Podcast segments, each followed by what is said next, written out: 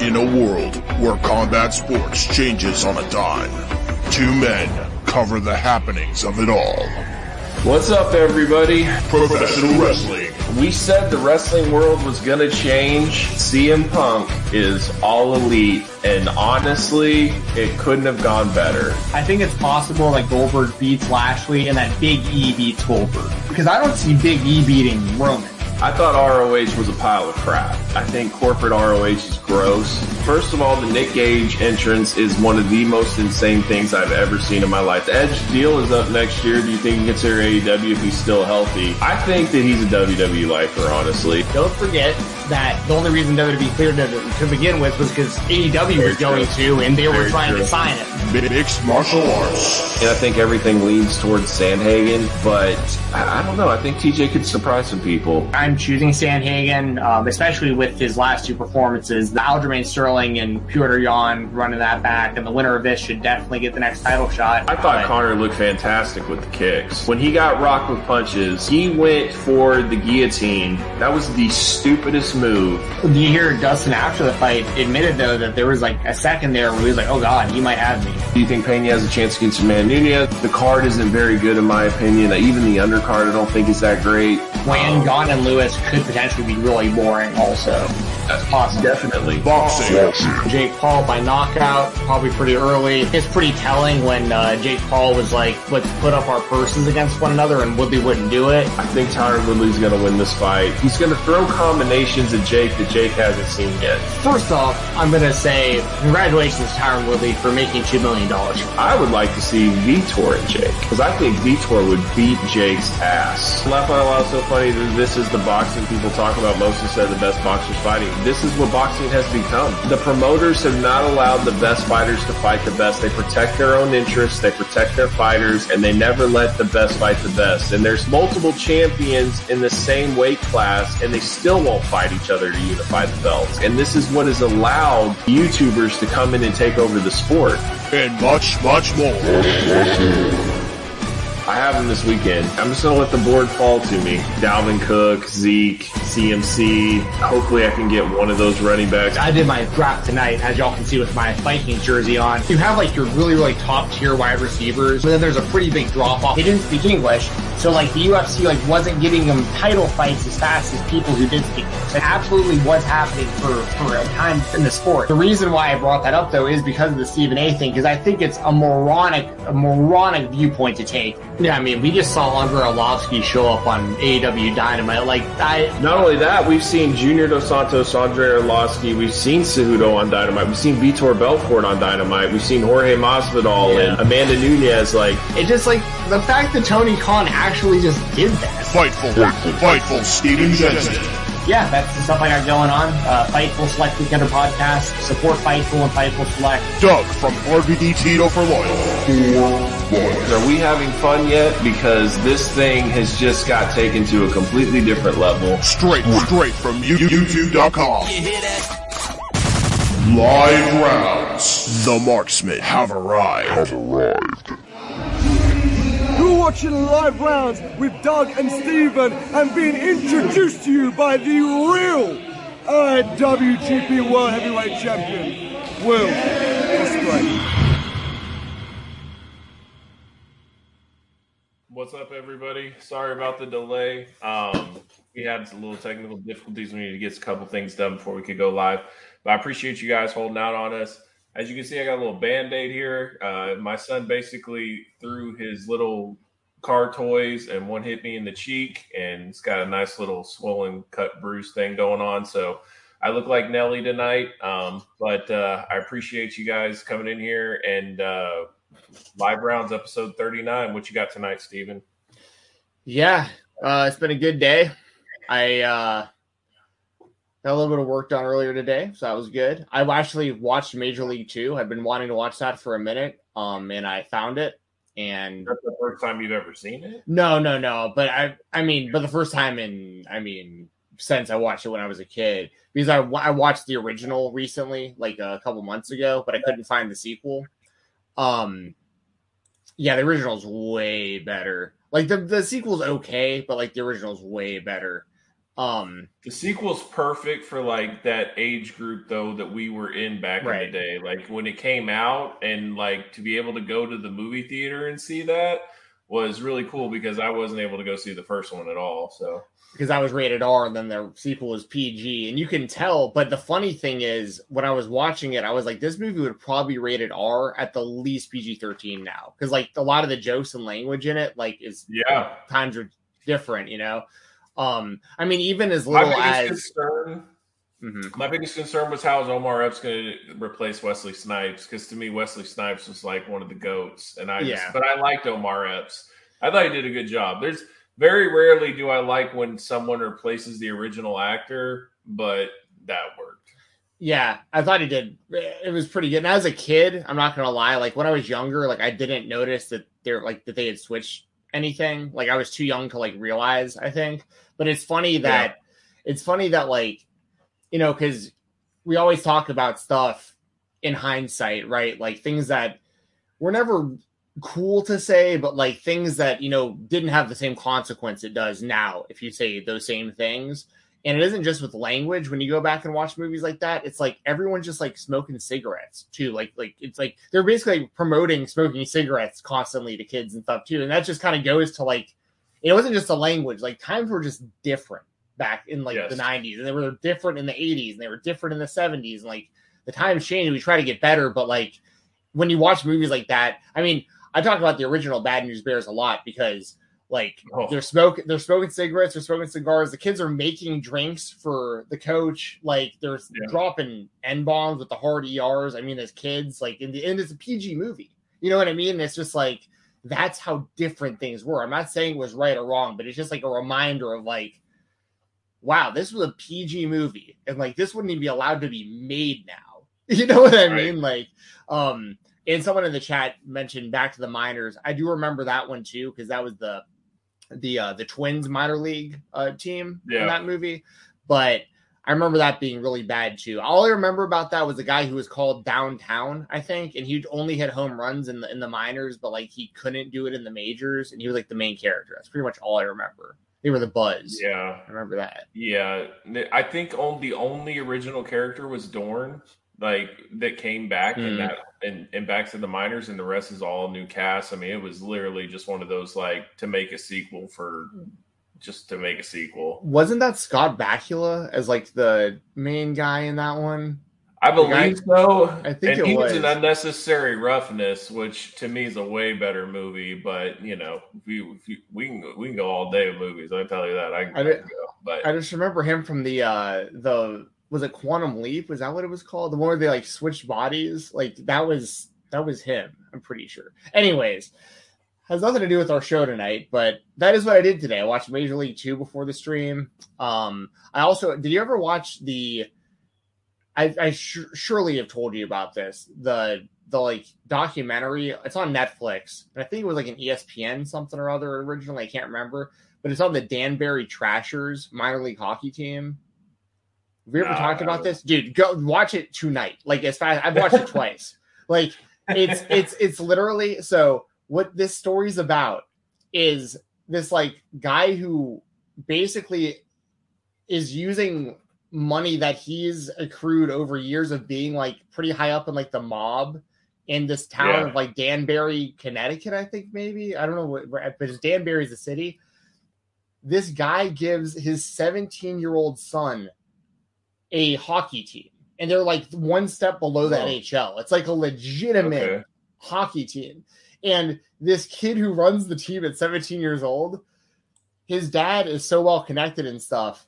Like, he, so basically, the premise of this whole thing is a 17 year old kid is a massive WWF fan as a kid in the 90s and loves hockey because of the Mighty Ducks and gets his own team.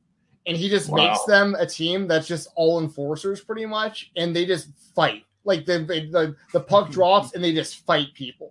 And it's all Nice. funded by the mob. And it's but it- it's Wow. an, it's incredible, incredible documentary. Like I can't um I can't uh, recommend it enough. Like it is right up your alley. It's right up my alley. Once this guy's talking about seeing the Mighty Ducks and like this he had like The Rock and Triple H like at his birthday party when he was like you know a teenager and stuff because like his dad was like so well connected and all. It's like man, nice. He was living our dream of like he got a sports team because of his love of Mighty Ducks and professional wrestling, which is just incredible. So yeah, I watched that today. Real quick shout out, uh, rarely even. Um, we never, I haven't seen you in here in a while, man. So welcome back. But uh, I remember, you know, you were hardcore about the Tampa Bay Bucks, and they ended up winning the Super Bowl. So congratulations on that a year ago. And uh, yeah, I fell short this year, but uh, had a heck of a two year run with Brady. So congrats on that. Yeah. Um, I don't know if you want to just go ahead and jump into these super chats, or if you want to cover anything real quick. Let me uh, let me talk about unkind real quick. Then we'll knock out the super yeah. chats. And I have the super chat that was sent uh, during the week which is a reminder, y'all. Um, I've never actually promoted this, and we haven't here on the channel. I've never really thought about it, but um, even throughout the week, if you send us, I don't know if Patrick uh, Bonham, who is who I'm going to read the, the super chat for in a second, I don't know if he used the donation link in the description or if maybe it was something linked to my tip jar on Twitter. I'm not sure. I think it was through the, the donation link though. If y'all send me money ever, I split it with Doug. We just split it right in half. 50 50 and you can attach a question to the the PayPal. So like he sent us some money and had a couple questions for us to read during the show because he couldn't be here live. So if anyone ever wants to do that, just know that me and Doug will split the money. So like it isn't just like you're just sending it to me. Like we both we both get it, and we will use that on the show live if you aren't here. Uh, aren't able to make it live, we'll still answer your questions. So you can send send those whenever you and want I, to and I know we have a lot of listeners that can't make it live, so here's an opportunity to support the channel if you guys would like to. Plus, get your questions asked since you since you don't get to normally participate. So it's a cool opportunity if you guys do uh, want to do it, and we uh, definitely appreciate it. Absolutely, absolutely. Um, and we also appreciate Unkind Esports. Shout out to them. Make sure to follow them on all social media at Unkind Esports. They been playing some uh, some FIFA. They had some games last night on Twitch, so they're getting more involved on Twitch. Some of their players have their individual Twitch streams. They're big into FIFA. I know they were looking for Halo players recently. Um, so if you're into gaming, that's the place to be. Unkind Esports. Check out their website, unkindesports.com. And there's a lot of MMA fans and wrestling fans over there at Unkind. Rob Van Dam is one of the owners of Unkind. I mean, there's a lot of like-minded people. So if you like this show, go show them some love. At the very least, follow them on social media and check out the stuff they got going on. Check out the new website. Once again, unkindesports.com.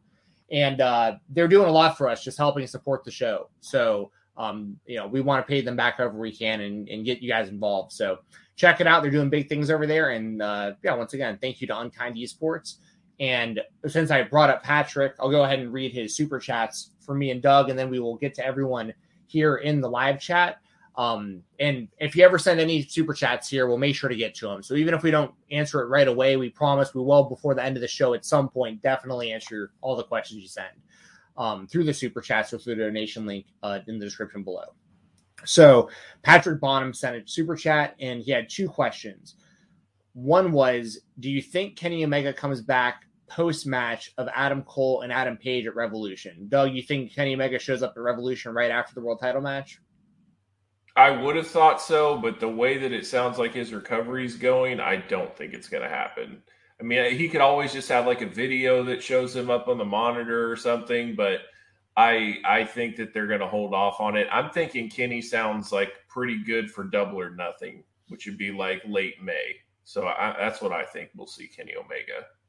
But even in that scenario, like he could still show up, you know what I mean, and not wrestle. He could and start building it. It just depends on what what what we're going for. You know what I mean? Like if he's going to cost Adam the match or whatever the case may be, um, or is he going to confront Adam after the match or whatever? But like, then what? Is he just going to be gone for two months? Like to me, I feel like if he's coming back, then he's going to come back and actually, you know, show up on Dynamites. Might not wrestle, but at least be there. And I feel like he he needs the break. Honestly, he's really put his body through a lot. And when he like describes some of the stuff he's been going through, it's crazy that he's hold off this long on some of these surgeries and things. yeah. So, yeah, I, I am right there with you. No, honestly, like it, it that's I, I really don't know. I don't know if there's real a real answer I can give to be honest, because I do think I'll, I'll I'll say this as a way to answer the question. Um, I think we're definitely getting Kenny Omega versus Adam Cole first thing when Kenny Omega comes back. Like that'll be the first big feud that he's involved with. I just have no idea like when he's gonna show up to start that. I do assume that Hangman Page is gonna defend the title and retain it over Adam Cole, but it would make things interesting with Adam Cole being the champion and Kenny Omega coming back. So um, and then we had another super chat from him. This one's a little bit longer, um, but I will read it out for you. So we got it. It says, sure. I think Roman Reigns wins at WrestleMania and will face The Rock at next year's WrestleMania. I'm probably getting a bit ahead of myself, lol, but wanted to get your thoughts on what you could do with Roman uh, for the year in between. So basically, this year, between this year's WrestleMania and next year's WrestleMania. It says, because WWE hasn't built any new stars, surely they're going to have to do rematches with previous opponents in his title reign, such as Kevin Owens. Granted, we might have Cody Rhodes face Roman at Money in the Bank or SummerSlam, maybe.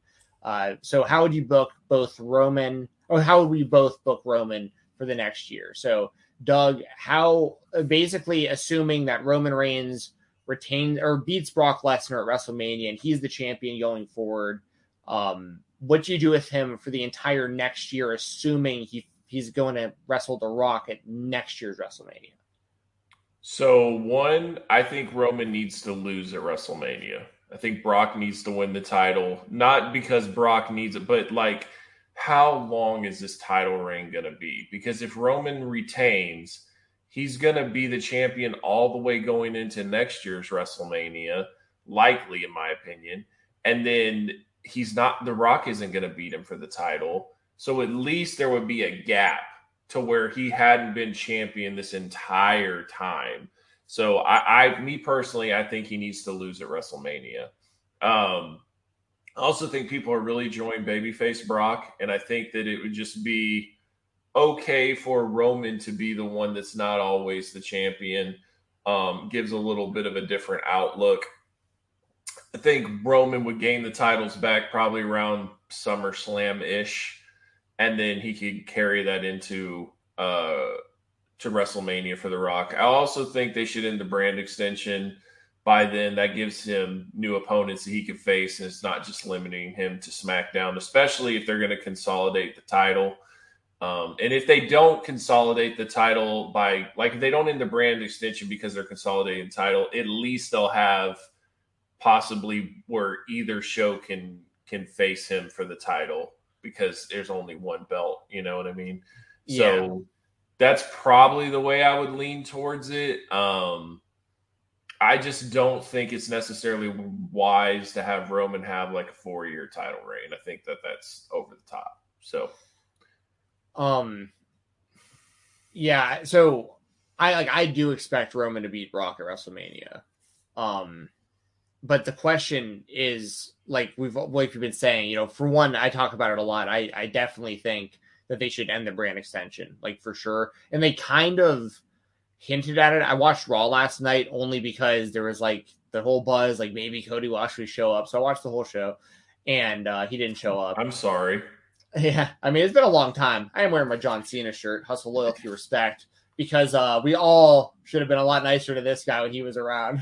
Turns out he really wasn't so bad in comparison to uh, you know what we got now. Peacemaker was dope, but uh, but so I, you know, they did they did make some kind of uh hints, like Kevin Owens and Sam, uh, Kevin Owens and Seth Rollins, like kind of threw it out there, like maybe we should unify all the tag titles, you know, and I think maybe they can keep leaning more and more into like the idea over the next pretty short period of time to get all these title belts just unified and get the brands together.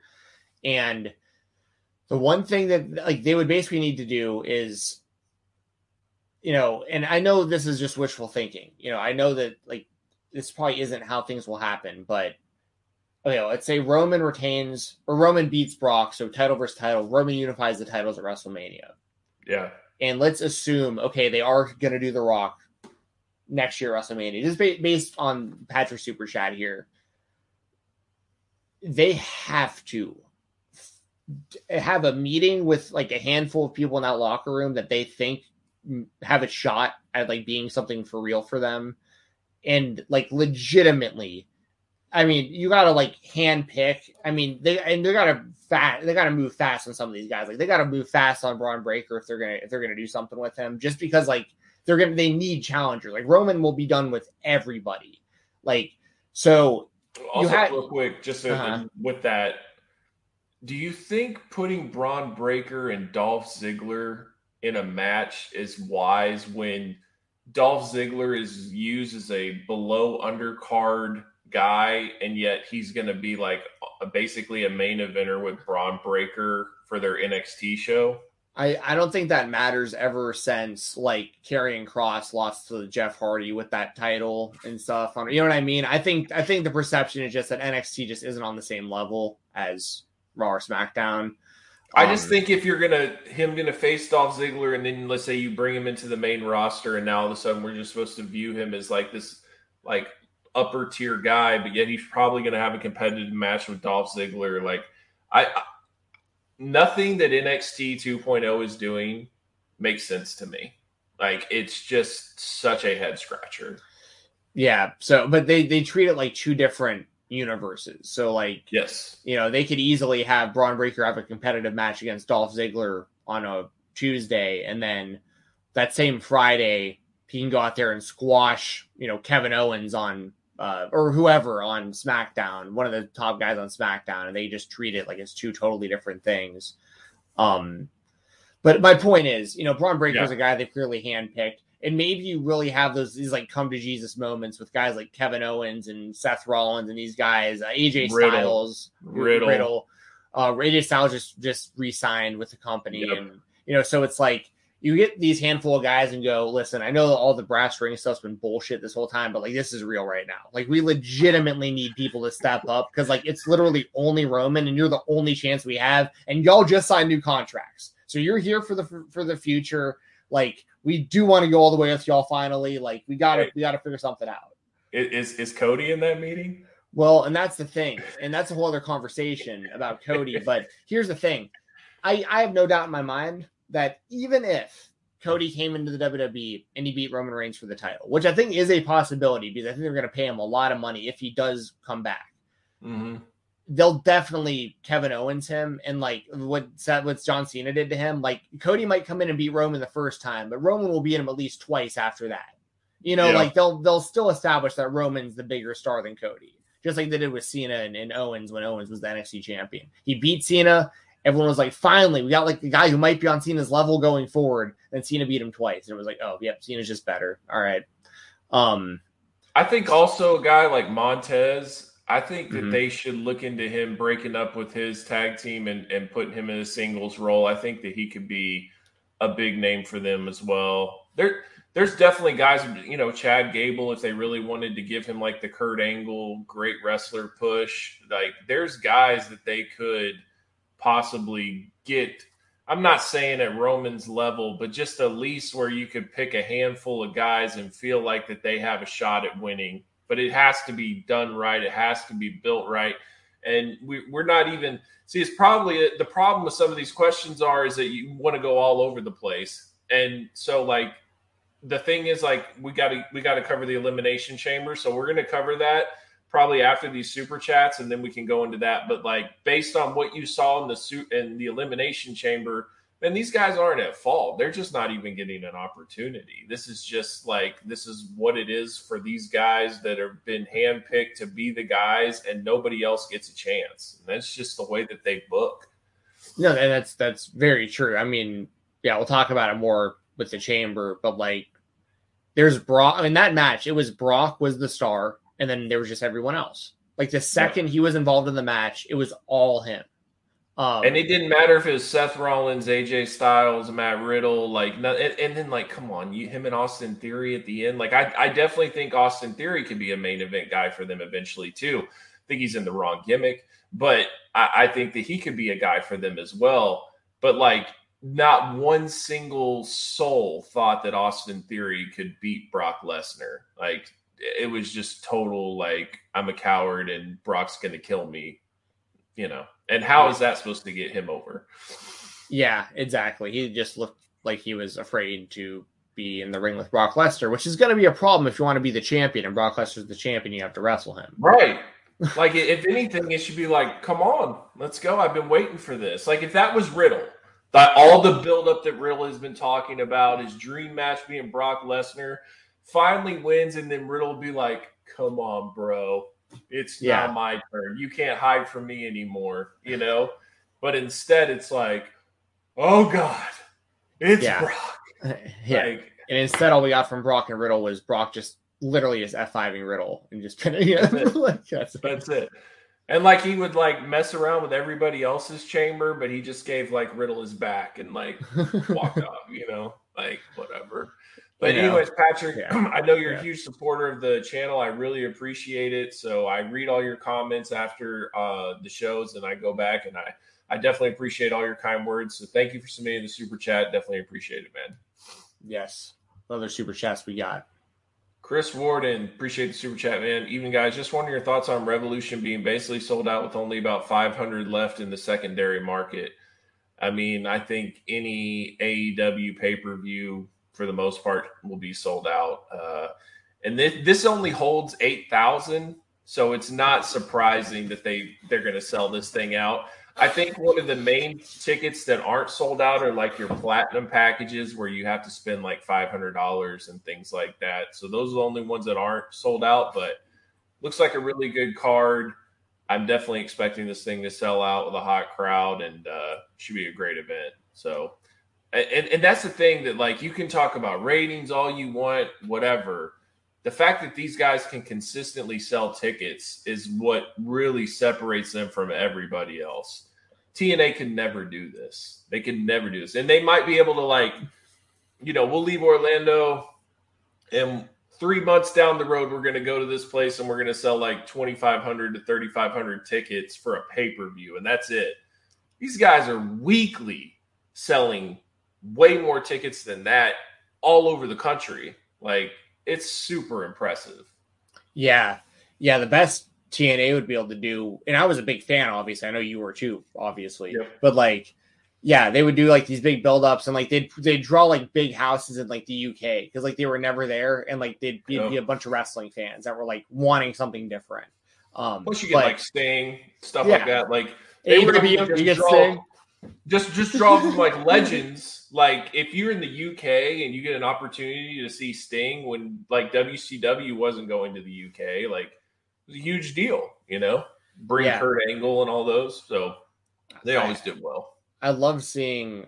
I think it had to have been Tony Khan's quote talking about Sting in AEW. How yeah, it was definitely Tony Khan because he said something like, "When we signed Sting, we had no idea how often he'd be able to wrestle." And now like every time he wrestles we consider it the main event like the whole locker room watches like it's it's yep. awesome like sting's being treated like a god over there after years right. of just the wwe just like not knowing what they had just pathetic um yep. but uh but yeah i'm not surprised that the, that aew is selling well i mean they're a great show um and they're gonna keep doing it especially for pay-per-views the pay-per-views are gonna as long as the pay-per-views keep delivering how they have been those those places they go to are going to sell out. And, and, it's better to go to these smaller venues and sell out than to go somewhere big and have like a half empty spot. You know, like that's they're they're I think they're smart about about the venues that they choose. Yeah. John, appreciate the super chat. Um, hey guys, what are your thoughts on Dax HBK situation? Also, how much do you think the wrestling contracts will change in the next three years? Um, Dax HBK, I mean, from what I've heard about Shawn Michaels in real life, if you get the opportunity to meet him or whatever, I'll just say like if he doesn't know you or if he doesn't if he's not really a fan of you, he's probably not going to be the nicest guy in the world. Like I've heard really bad stories from WrestleCon. I've heard, you know, he's not the most fan friendly. Um, I know in NXT he has a certain group of guys, right? And I know that he was going to he treats those guys like gold. But if you weren't part of those guys, then it wouldn't surprise me. I also think the click brings out the worst in each other. I really think that they're still like to act like that they're the same clique that they were back in the day when they get around each other. And if they have the opportunity to show off in front of their buddies, then they'll do it. It's unfortunate, but um, based on what Dax said, I truly believe what Dax says Dax said is true. Um, but I still love Shawn Michaels. Like unbelievable performer. He might not be the nicest guy. Michael Jordan's a dick. Michael Jordan's a huge dick. But at the end of the day, he's like a god to me because I just grew up in that era. Like so it's unfortunate, you know, like Barry Bonds, one of the greatest baseball players of all time, huge dick, very rude, you know, like, and, and, I almost feel like it's part of being great. Like, so many people that are great are not the nicest guys. I didn't have the best experience with Sting, and he thought it was because I was basically taking a shot at him and he misunderstood what I was saying. Wait, what did so, you say to Sting? Were you like, "Hey, bro, it'd be nice if you popped your shirt off every now and then"? Still, you might, you know, not no, I, I, I, flat out told him I thought that he was going to be a part timer going to TNA for just a paycheck, but I've been really impressed by what he's done, and he was pissed off about it. He was like, "Excuse me," like, and, and and we ended up still taking a picture and everything and i had to walk it back and he was like yeah that's what i thought you know like pissed and and like oh. I heard, I've heard a lot of people have not had the best experiences with him. Now, granted, if you just went up to him and just totally said you're the greatest thing ever, and I'm so happy to meet you, he'd be like, okay, cool, whatever. But um, I was just thinking of having an honest conversation with him, like just like I thought you were going to mail it in, and you haven't. You've had you've delivered, and this was like shortly this was like after the the monsters ball match with abyss and going through thumbtacks and all this other stuff. Like i just wanted to give him his props. Like he really has been doing well. And uh, he took it personal. But i i i kind of feel like that when he heard that just a veteran to get a paycheck yeah. i feel like he cut off whatever i said afterwards and didn't listen like he just heard that and saw red so that that's my experience with Sting. Um, I've even thought about doing another meet and greet just so like we can squash that. Not that I would bring it up again, but just so I could have a positive experience. But I hold nothing against them. I, I think that's one thing that a lot of people really like. These you catch them on the wrong day. You catch them at the wrong thing. Like you, you, you can't judge somebody completely just based off of one experience, right? In my opinion, if I'm Shawn Michaels, I would just post an apology right here on Twitter or contact Dax and then Dax say like, "Hey, he did call me. He was a, he was uh, honest about it, and we're good now or whatever." But in my opinion, Shawn Michaels' ego would never do that. He's just that type of guy. So it is what it is.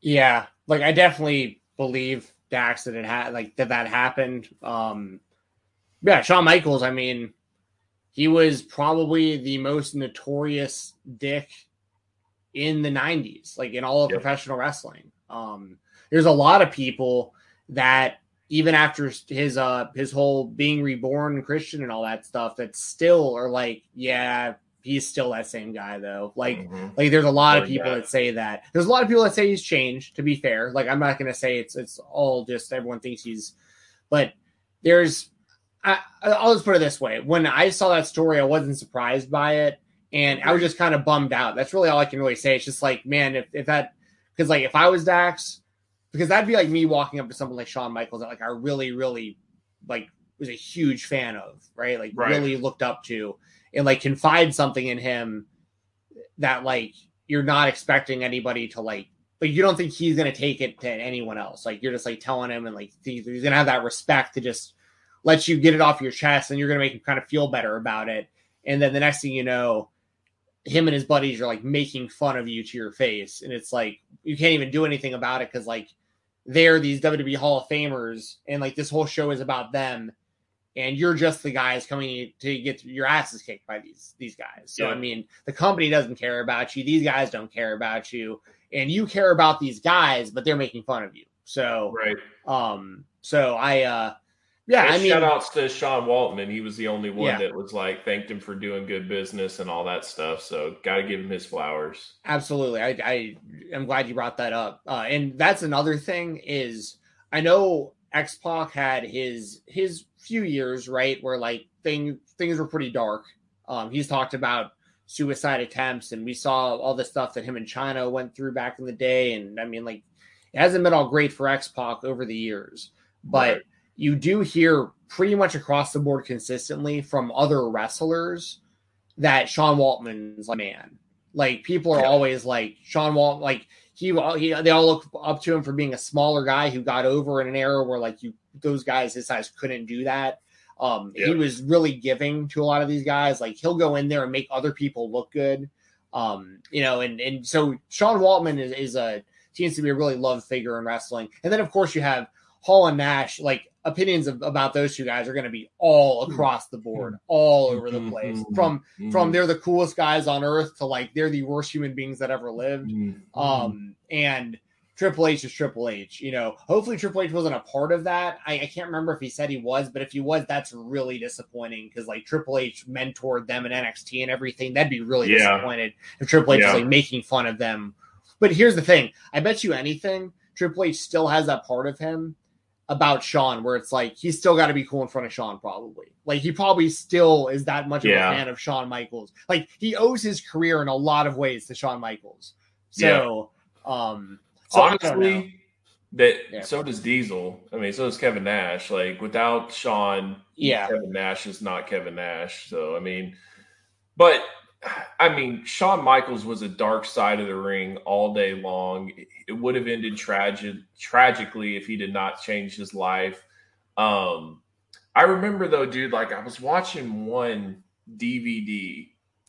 I don't remember what it was, but it was like him breaking down his matches it was more like in the future, and he was going over the backlash match where it was like him, Orton, Cena, and maybe Edge, and he was like talking about like how you know the young guys are like looking at me like they can still you know like can I still do this? And I'm thinking to myself like I'm the baddest son of a bitch in this whole thing, and I was just like, oh, it's still there like he's still Shawn Michaels. You just got to kind of bring it out of him. And and the whole Hogan thing, like I definitely think that he is not this like just God fearing man that just is totally on his P's and Q's and make sure he says all the right things. Like I'm sure Shawn still has some Shawn Michaels in him.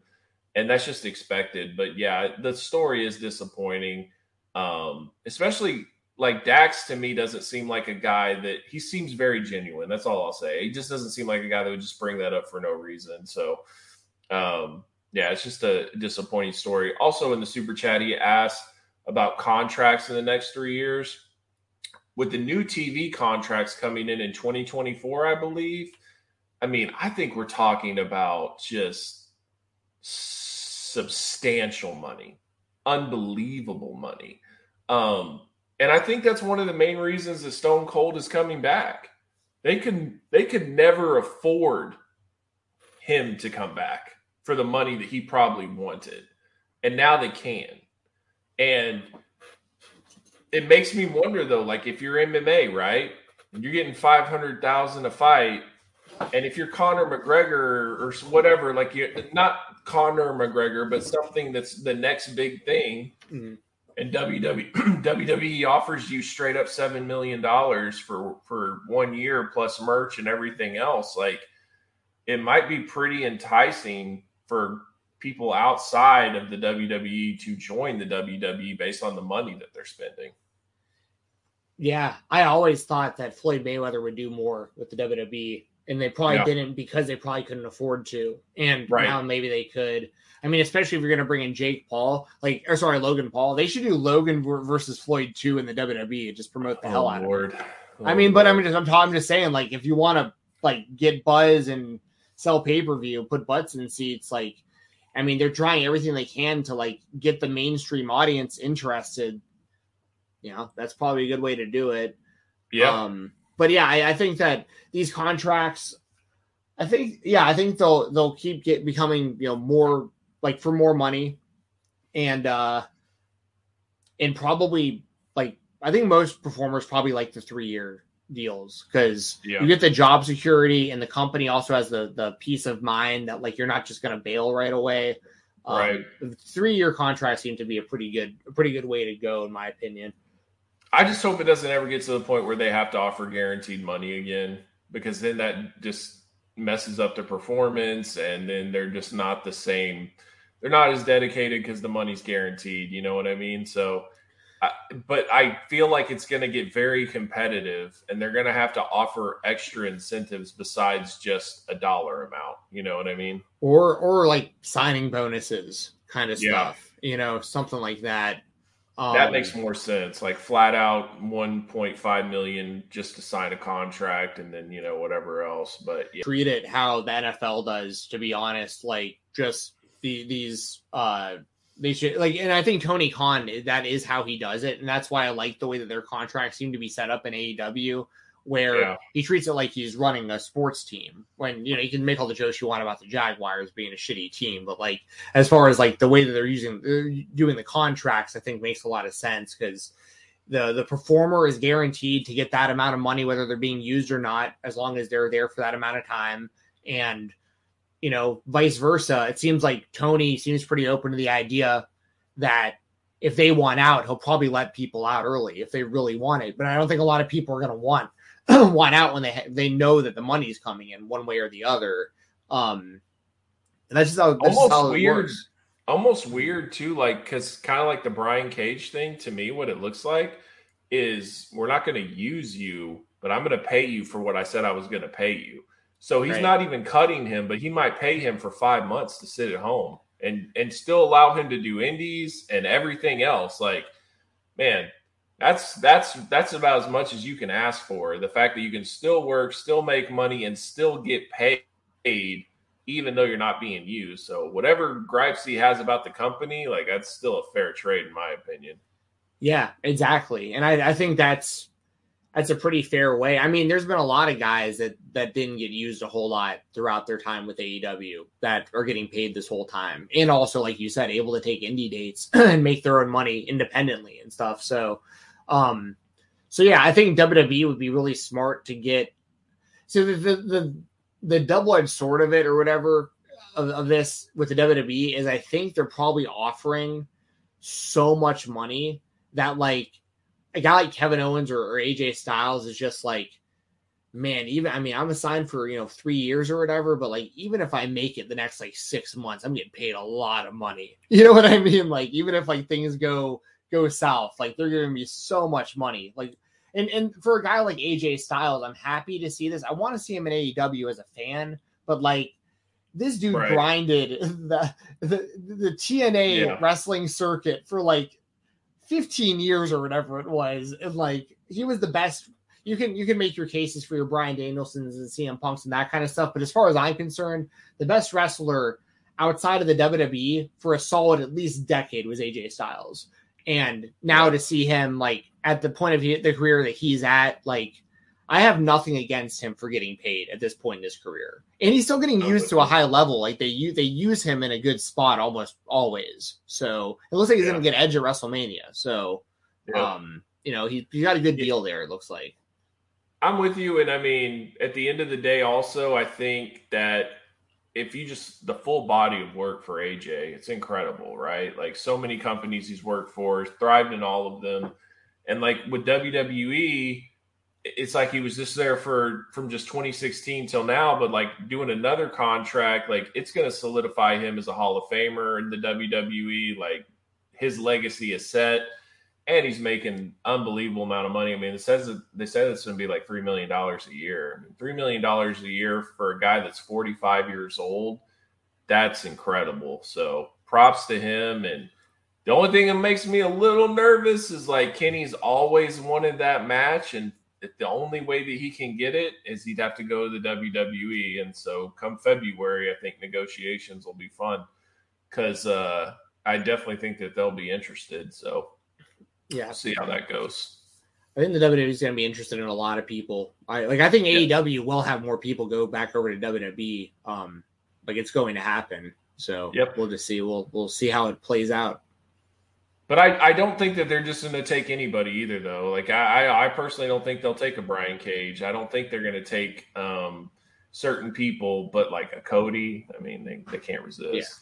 Yeah. yeah. Um, Cactus J222, appreciate the super chat, man. Hey guys, hope you're doing well. I was wondering if you guys could give your thoughts on the New Japan Cup. It's a big field, Final Four, and a winner. Um, it's like 40 people, 42, I think it is. So, and some of these guys, honestly, I haven't even heard of. So I can't really give you my full, full thoughts. Um, but Kota Ibushi is back, so that's good. Haven't seen Zack Sabre Jr. in forever. Will Ospreay is in it. Um, Okada is in it. I would figure that Okada would be the winner. I would love to see something around like Ospreay, Okada, Ibushi, um, possibly Jeff Cobb. I'm not sure if Shingo is in it. I can't tell. Uh, I'm looking. Yes, Shingo is in it, so he could possibly be in there. Um, he's on the side of on on the side of a Bushi, Ospreay, Shingo, I see. Sanada, Yeah, against he's Zack oh, it's, it's, it's, Jr. it's Shingo versus Ishii in the first round. Yeah, yeah. So there, it, there's a lot of uh, on that side. Suzuki's on that side as well. So hopefully, Sanada, like Sanada just won the U.S. title too, and he's on right, that side. Sanada's definitely on there. It looks like Okada's got a pretty clear path, in my opinion, to the final. Just about the other side, that's uh, that's a beast. I'm just excited for New Japan to get going again. So whatever the whatever happens, I just hope that it's a, a good tournament, a lot of like five star quality matches, and uh, they need some momentum, man. They really need to get this thing going. Yeah, I mean this this does look badass. This is the first time I've looked at the the brackets right now, but uh, starts on March second. Yeah, I'm going to keep up with this. There's a lot of really great matchups, and I mean that's most of their top guys are all in this. I, I'm hoping for a uh, a uh, March Madness style run out of Taka Michinoku on the left side of the bracket. So maybe Yeah. uh, maybe Taka Michinoku has a has a good showing. Um, but yeah, I'd say Okada on the left side. I have no idea what Ibushi's like status in the company is right now, as far as like where is he Coming back still like? injury. But was the last time they saw him like was he the champion or like he just lost the belt or? He had lost the belt. He was feuding with Jeff Cobb, I believe, and then he got hurt. Um, then I think he came back, and then he got hurt again. He was like, he was just wrestling. I think he was wrestling like Tanahashi or something like that in a just kind of like a Grand Slam type event that didn't really have a lot of storyline oriented in it. It was just like an event to have an event, and he got hurt. So um, he could come back and be pushed to the moon, or he could come back and do nothing. It just depends. But they've uh, it's just good to have him back. Yeah. Yeah, I, I really don't have a prediction. I mean, I guess if I had to choose anyone, you can't ever go wrong going with Okada. So Yeah, I'll just I go with think him. Okada's gonna win. I'm I'm worried to see if they're going to start de pushing Ospreay or if they're still going to keep up with that or what's going on there. So we'll see what happens. But you know me, I'm definitely going to be paying attention to Ospreay. Hope we get some bangers. Yeah. Um, this is an interesting one. Alex Schmidt, thank you for the super chat. I appreciate it. Thoughts on ICP and their legacy in the pro wrestling business? Are, you- are you a juggalo, Steven, or Doug, you know I've been known to run with the hatchet, and I drink a lot of Faygo. Drink a lot Yeah. of Faygo. Um, um, in all honesty, I used to listen to a lot of ICP music when I was younger. Right. Um, Yeah. I wouldn't consider Shaggy myself a Dope. joke. Shaggy Two Dope, Violent J. I knew about like Yeah. all those other guys too. Um, uh, like Wicked and like all they had like other like type.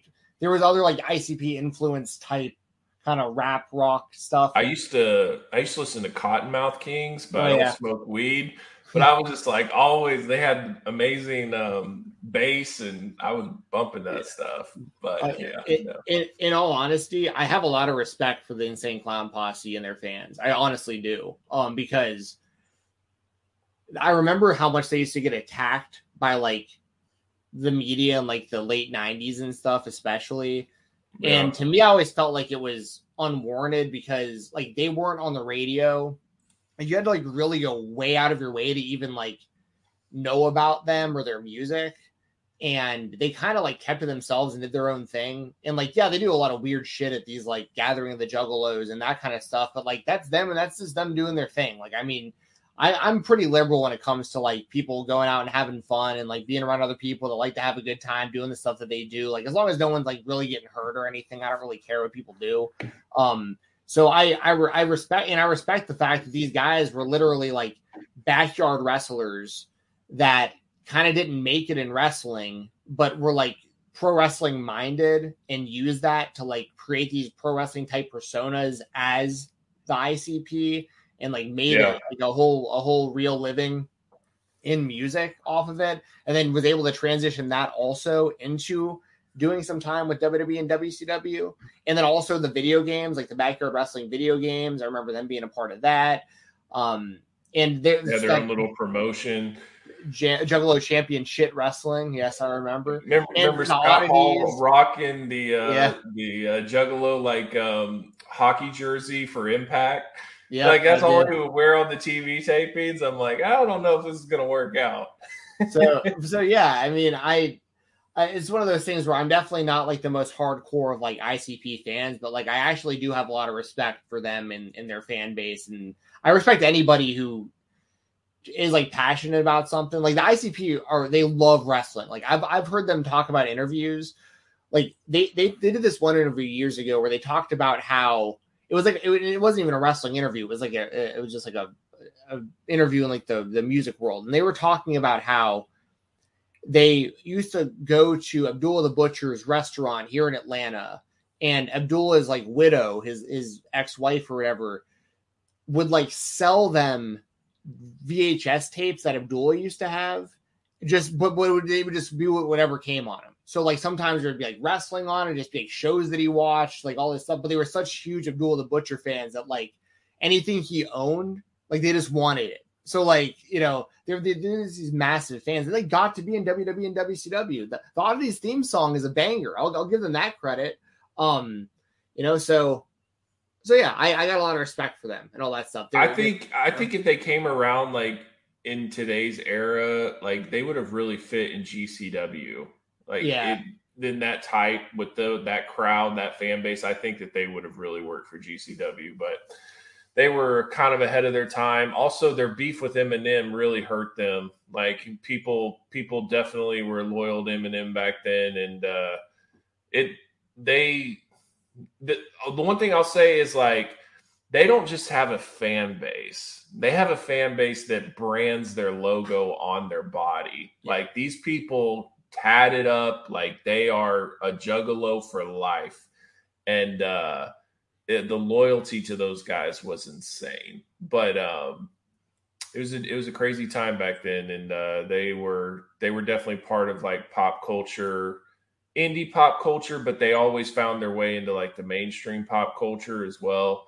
So uh, yeah, interesting group of guys. And then their pro re- pro wrestling legacy, I just think it's you didn't really have somebody that was like that type of popular that was like cool with pro wrestling to the point to where they would like want to start a promotion or whatever. Like you would have Limp Bizkit show up every now and then or something like that, but it was never to the point of like really wanting to be a part of the business. So that's what their legacy is. You remember Mike Awesome hitting that power bomb on the top of the bus to Violent or to Shaggy Two Dope, and like he like yeah. slid off the bus. I mean, those guys took some real bumps out there. Yep. Um, and uh, shout out to Violent J, who I I recently heard is I think he's dealing with some health issues. So like they're actually like retiring as a group soon. I think they're doing like their last run of, of shows right now, and then they're calling it a day because Violent J is like going through through health stuff. So, uh, yeah, I, I, I, like I said, they're not for everybody.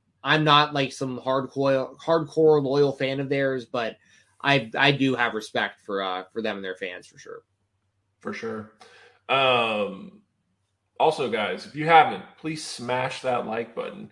Definitely appreciate it. And what it does right now is if you're hitting that like button, then all of a sudden YouTube's like, oh, we need to promote this. And so more people will see it and more people will watch it. And definitely appreciate you guys helping us out. So you're not able to donate a super chat or anything like that, all you got to do is just hit that like button. We definitely appreciate it.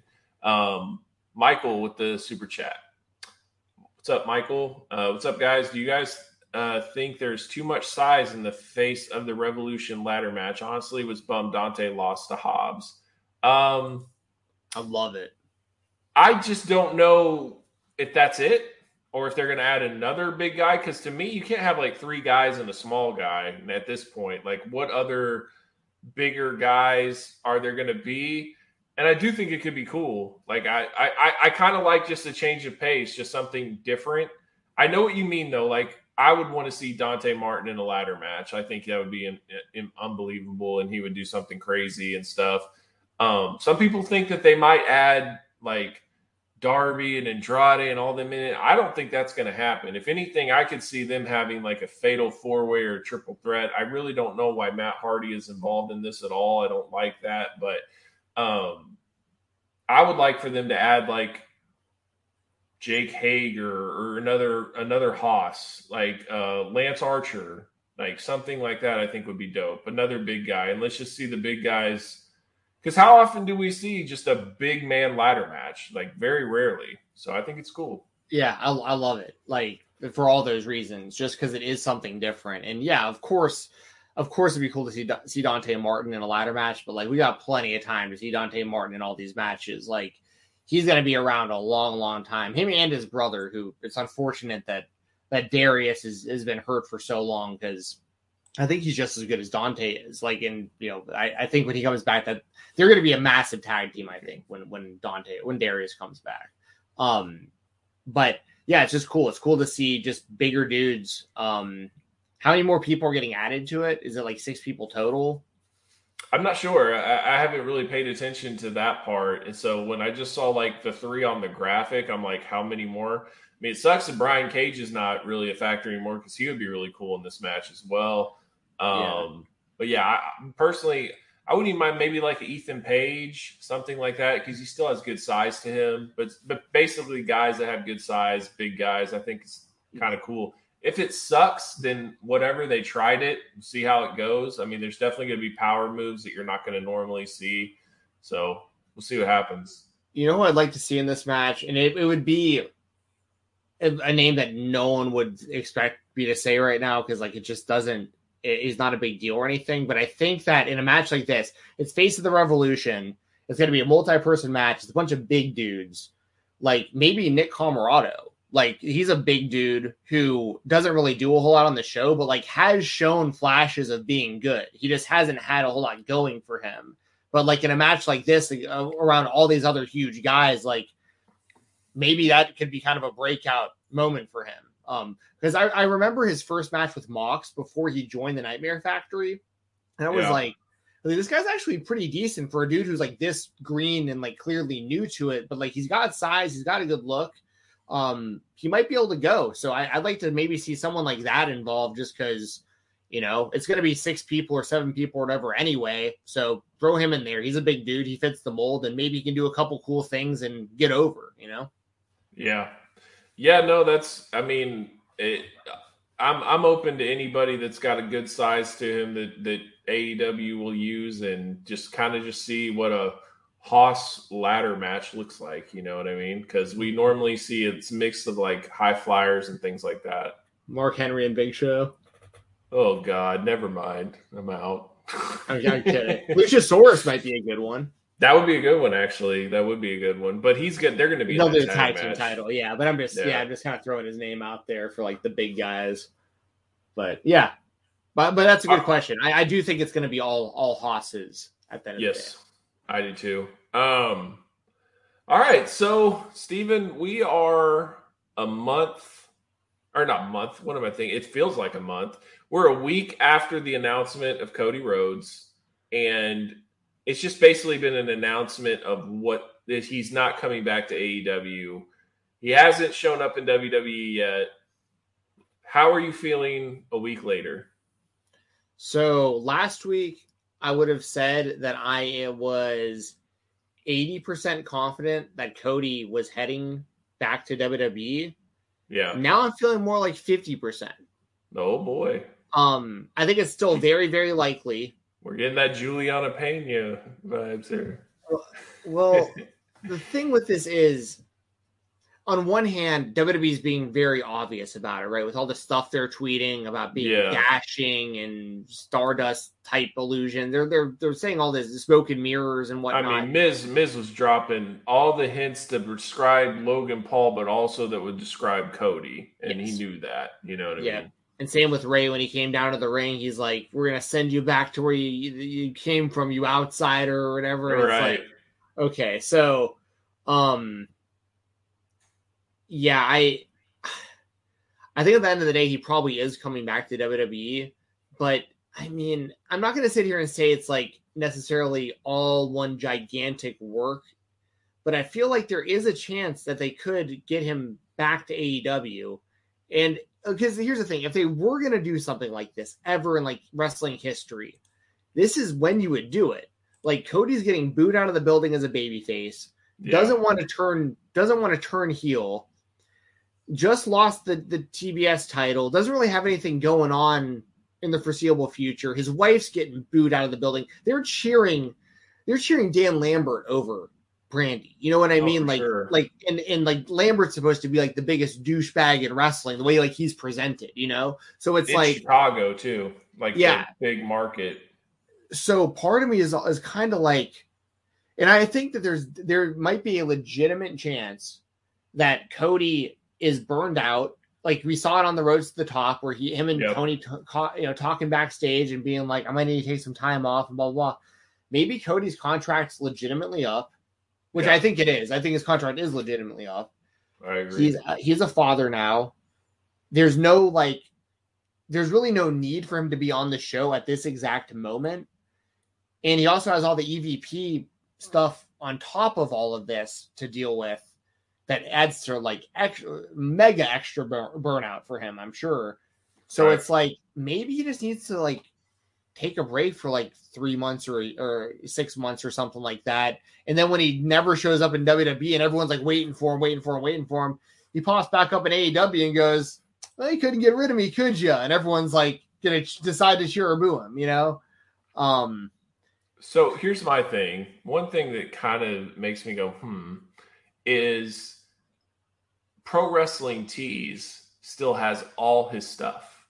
And there's no like hurry up and sell or anything. But what what I don't understand is like it's one thing if you were independent and you had your designs and everything, but these are like AEW logo t-shirts, right? why would you still want those up on sale if he's no longer there? Or at least wouldn't you start to have like a discounted price or something like WWE does? And there's also no advertisement of like, hurry up and buy your Cody stuff. It's not going to be here much longer or anything like that. Um, the Kenny interview, I just don't know because then he's like, yeah, now I hear that Cody's like off to Saudi Arabia and stuff. Like that to me Yeah. was like a you know damn well Cody's not going to Saudi Arabia. Right. Like I I know for a fact you know that he's not going to Saudi Arabia and you tried to play it off like oh yeah, I I hope he's happy. If that's where he wants to go then then I hope he's happy. So that was a little bit like hmm, okay. And then Tony Khan and Cody have basically both agreed to not talk about what happened. Like Tony tried to cut the interview short on Busted Open when they kind of asked about it. He said, I put out a statement. It, it's sad. We're moving on. And we haven't heard much from Cody. Uh, there's just stuff like Cody could could absolutely show up on SmackDown on Friday, and this whole thing is just whatever. And then maybe too, there's like, okay, they agreed that this not going to work out, and then who knows? Like maybe Tony called Cody midweek and just said like, hey, let's revisit this. Like, what do you really want, or or whatnot? And they kept going. I don't know, but what I was gonna say is the sick feeling that I had reminded me a lot of what happened with Tony Romo and the Dallas Cowboys because it was like Romo was our guy.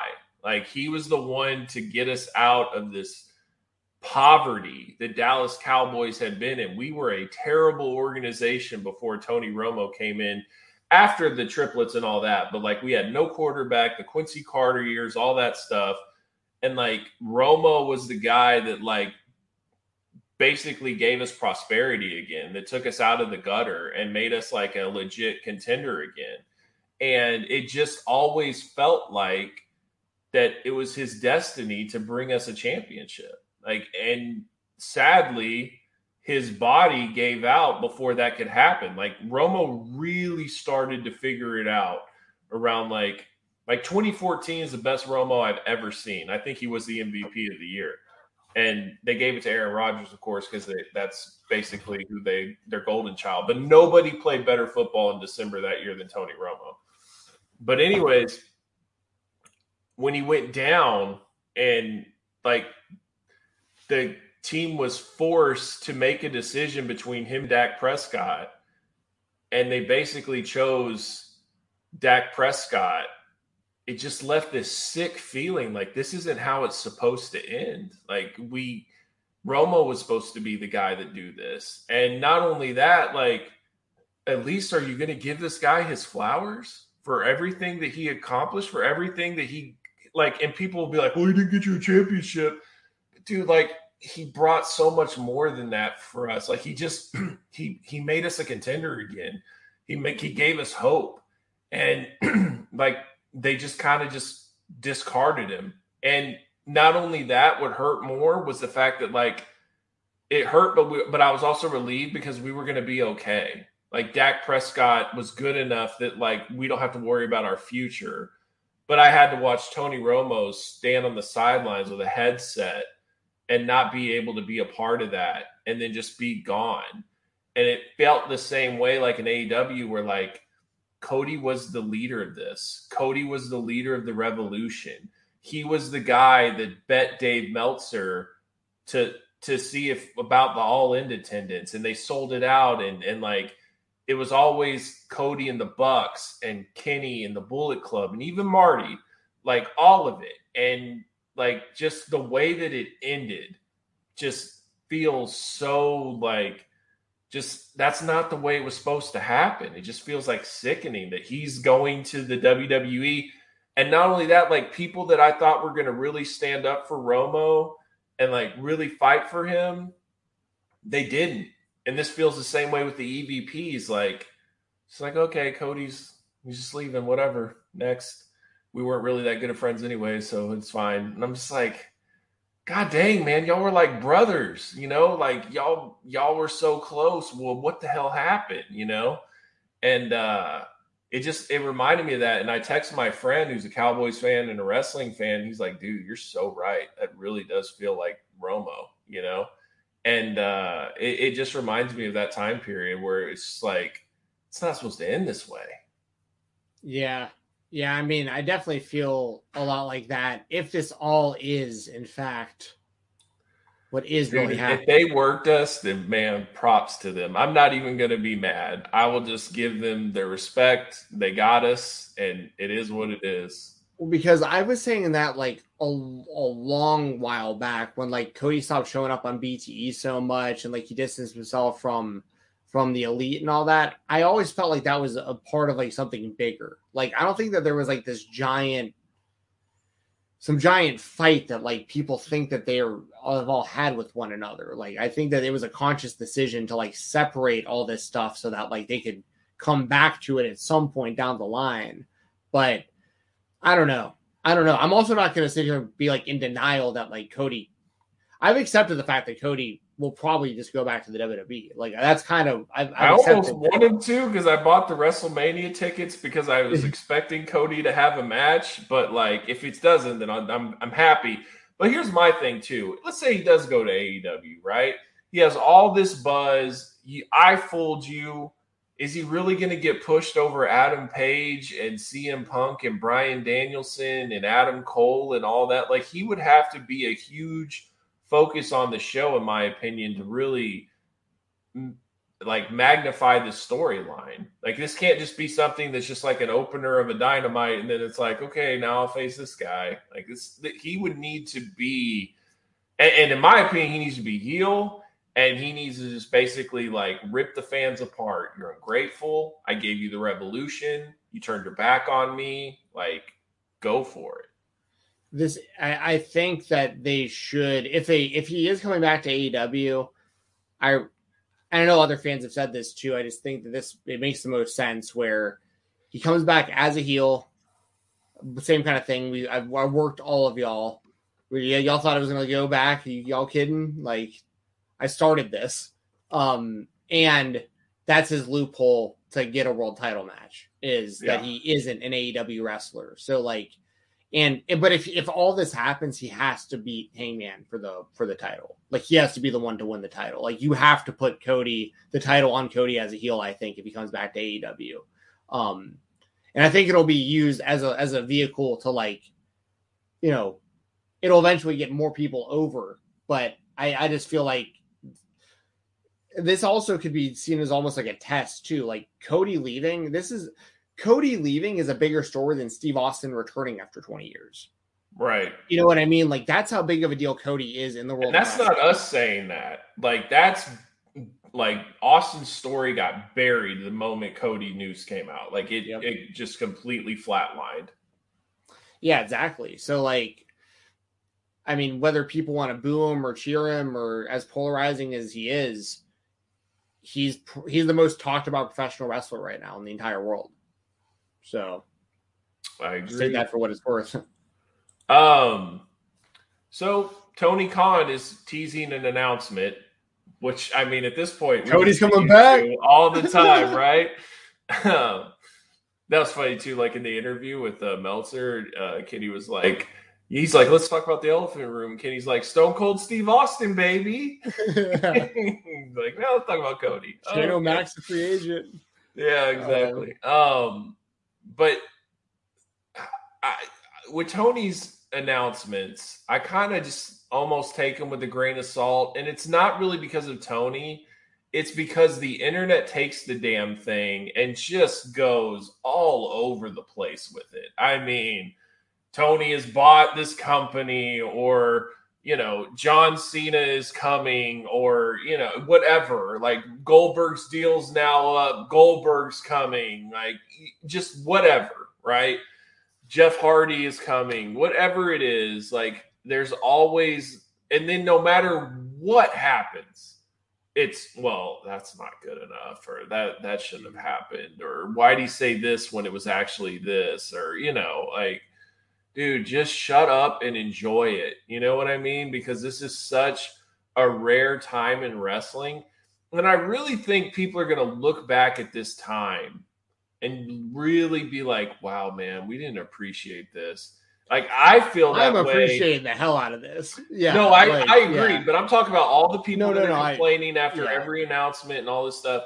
But like I go back and just look at like ROH in like 2016, 2015, 2017, New Japan, like that was a really great time in wrestling. Like some of the greatest time in wrestling that nobody really talks about, but like completely changed the business and why AEW is where it is here. Like AEW's been around 3 years, but like the birth of AEW is more like six to eight years. Like it just like the changing of the guard.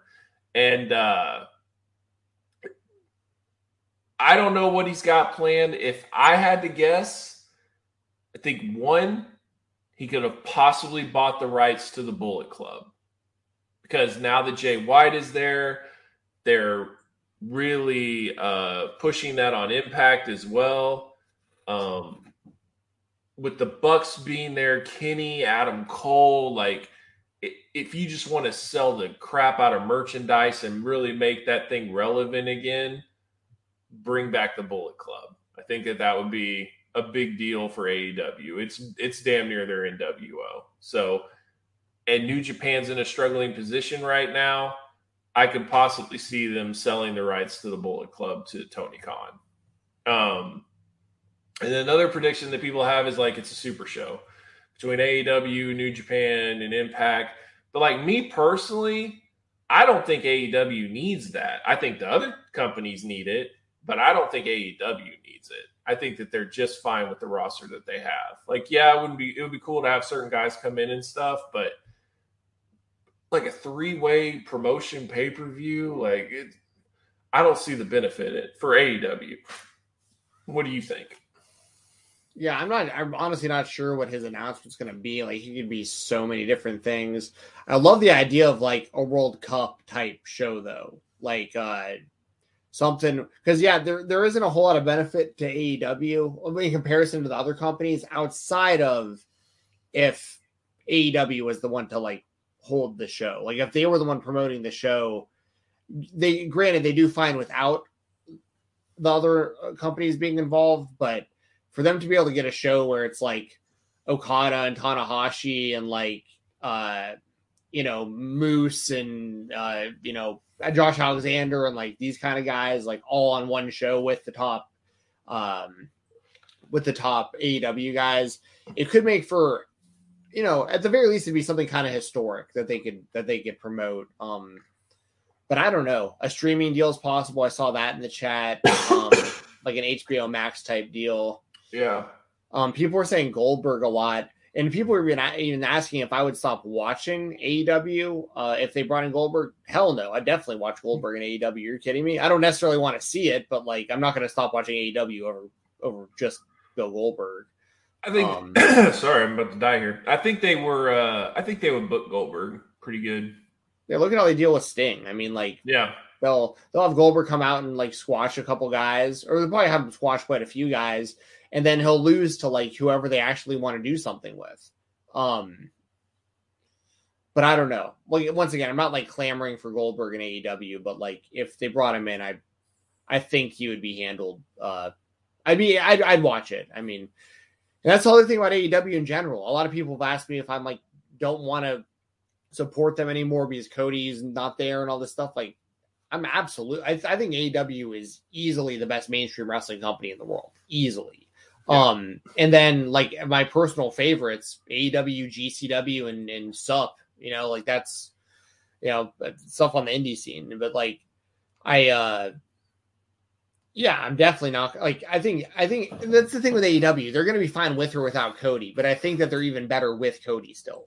Um, but uh, but yeah, I don't know. I really don't know what Tony's uh what Tony's thing is, and I think fans, like you said, do need to kind of keep their their. It, this goes with these kind of things and with fantasy booking and a lot of things in wrestling that fans are always like getting mad at and like arguing with other fans about. It's just simply their own opinion about how certain things should go, and I think a lot of that has to do with like wrestling fans.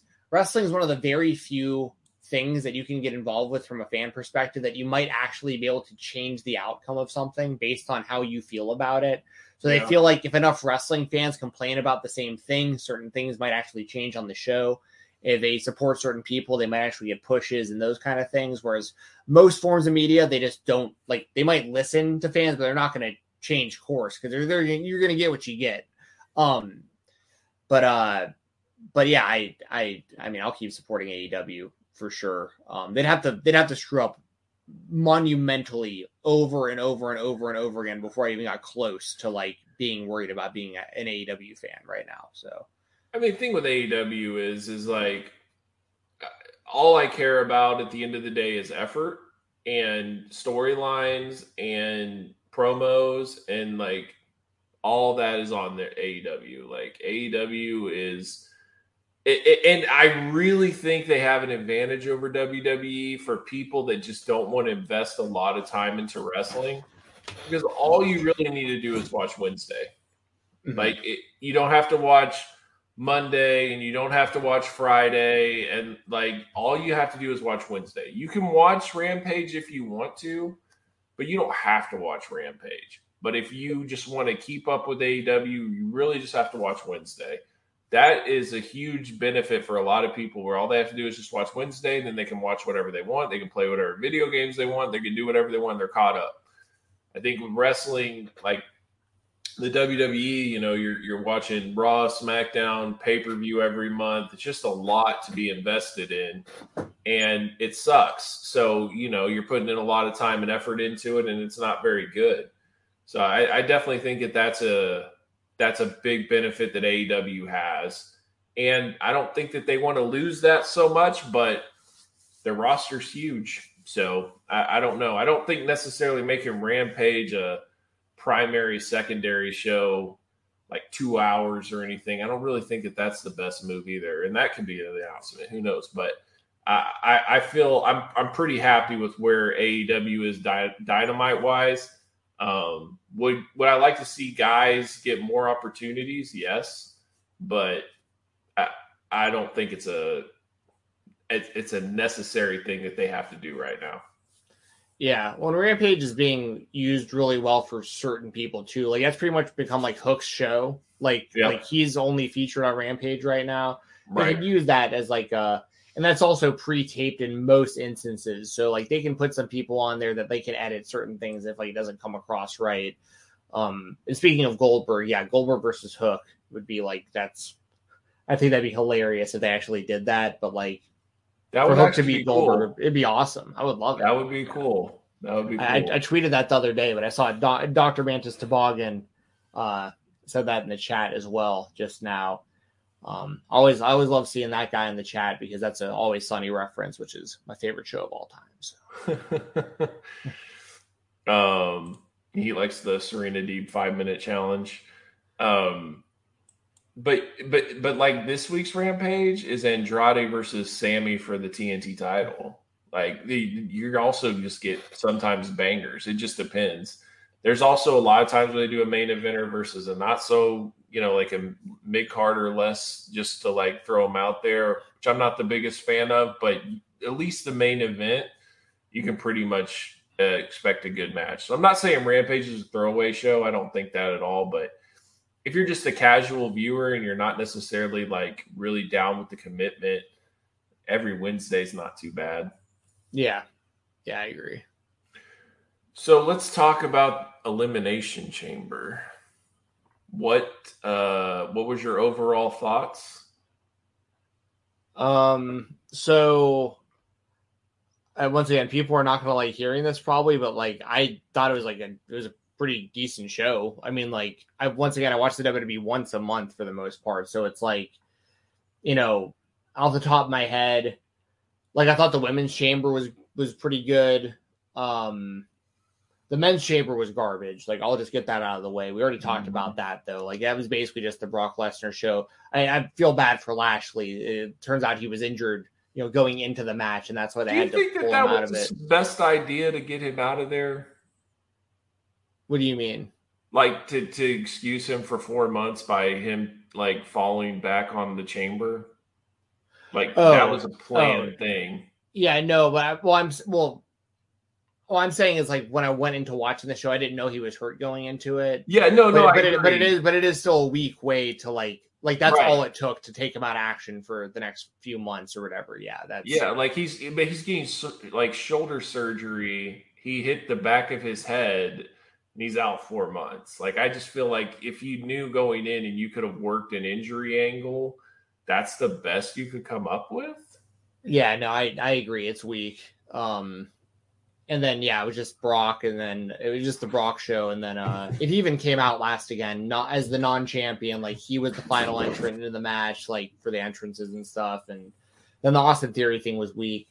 Um, but I, I do remember the show being decent though. I got to pull up the card. I'm going to do a full review of Jesse tomorrow morning. Actually, I thought I thought the like very impressive Brock climbing up the cage, like just a freaking animal. Like he's still such an athletic beast. Like Brock is a he's a madman. Oh yeah, for sure. Uh, Roman and Goldberg was okay because it was it was under six minutes long, and they just like spam finishers basically, and Roman choked him out. Like it wasn't it wasn't good, but it was like I'm glad that's that's what they did. Is what, if you expected that to be good, then I don't know what to tell you. Like, it, it, right? It, it it is what it is. Like you're not getting a great match out of this, but it wasn't like awful. And I did like the finish that like Roman choked him unconscious. Yeah, yeah, and, uh, and Goldberg was like struggling and like trying to like get out of it for a couple minutes and I'll say um, this: like Roman has a great presence about him. He looks like the real deal. He looks like a badass. Uh, it, it's very believable that he's champion. they just don't have another one like him except Brock. And I mean, it's just just been done to death where it's just old. But I do think they they were smart in kind of changing Brock's gimmick. I mean, the guy showing up in like sweater vest and a cowboy hat and like high five and fans and stuff like this. We've never seen a Brock Lesnar like this. So I do think that they they did do something smart there. No, no, I agree. I think it was really smart to change his character and like let him actually like be him. I've talked about it a lot this past week, him on McAfee, like which was like really uh like really refreshing. But also kind of like you've had access to this guy for two decades and like he's been this funny the whole time. Like you like why haven't you you're just now gonna do this stuff with Brock? Like you could have been doing this for a long time. Um, I, I I thought that uh Becky Lynch and Lita was a pretty good match. I'll give them credit for that, especially with for like Lita how how rarely I, she wrestles. I despise how they finished that match. Like, and I hate how WWE does this. I'm trying to remember what they did. She did all of her finishers. Lita did to her, right? Moonsault. Yeah. Kicked out, and then Becky's finish, boom, match over. Like, yeah. Why, why did Lita have to do everything? Why couldn't she have just done a twist of fate? Becky kicks out, build up, and then she could have done a moonsault, still kick out. Okay, that's fine. But to do both back to back, it just is, it pisses me off. And they do this crap with like WrestleMania all the time now, too, where like it'll be finisher and then finisher, kick out. And then it's like, there's just like for Lita to come back and like this is her match that she's trying to reestablish herself. And it was like, she literally can't do anything else to Becky Lynch, and she lost. So I, I don't know what their plans are for her in the future, but it was okay for what it was. I just thought it was a really poor booked finish. Yeah, no, I I agree, and I don't like when they do those kind of finishes either. Um, like where they where someone hits all their stuff and then like just the next move is a kick out, then then a finisher, and the, the that's it. I thought it was funny, uh, Drew McIntyre and Madcap Moss, how Drew McIntyre was holding this gigantic sword, but like using the Claymore kick. Like the Claymore kick is more effective than a gigantic sword. Um, obviously he's not going to actually like cut the dude in half, but it's just what's the point of having the sword at all? Um, he's lucky he didn't break his neck. Oh, that's right. On the reverse Alabama slam, oh he went. Yeah, God. Madcap went hit, dude. And I've been saying it since Raw Underground. To be fair, like, and I knew of of him from NXT. It was like a jobber in NXT for a long time, and then he did Raw Underground.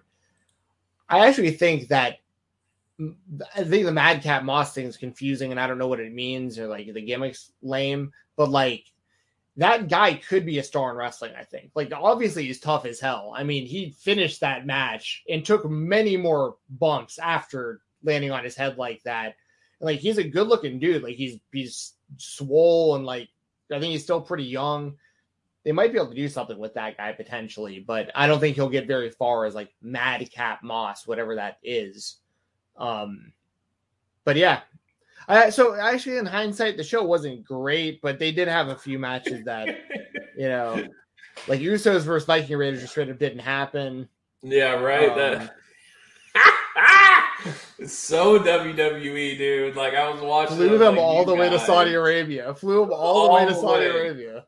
It's not even to have matches. Like I haven't even heard of the Viking Raiders in forever they're coming out, and I'm like, what have they done to War Machine? Like they look just ridiculous, and then they don't even get their match. Oh God, some things never change.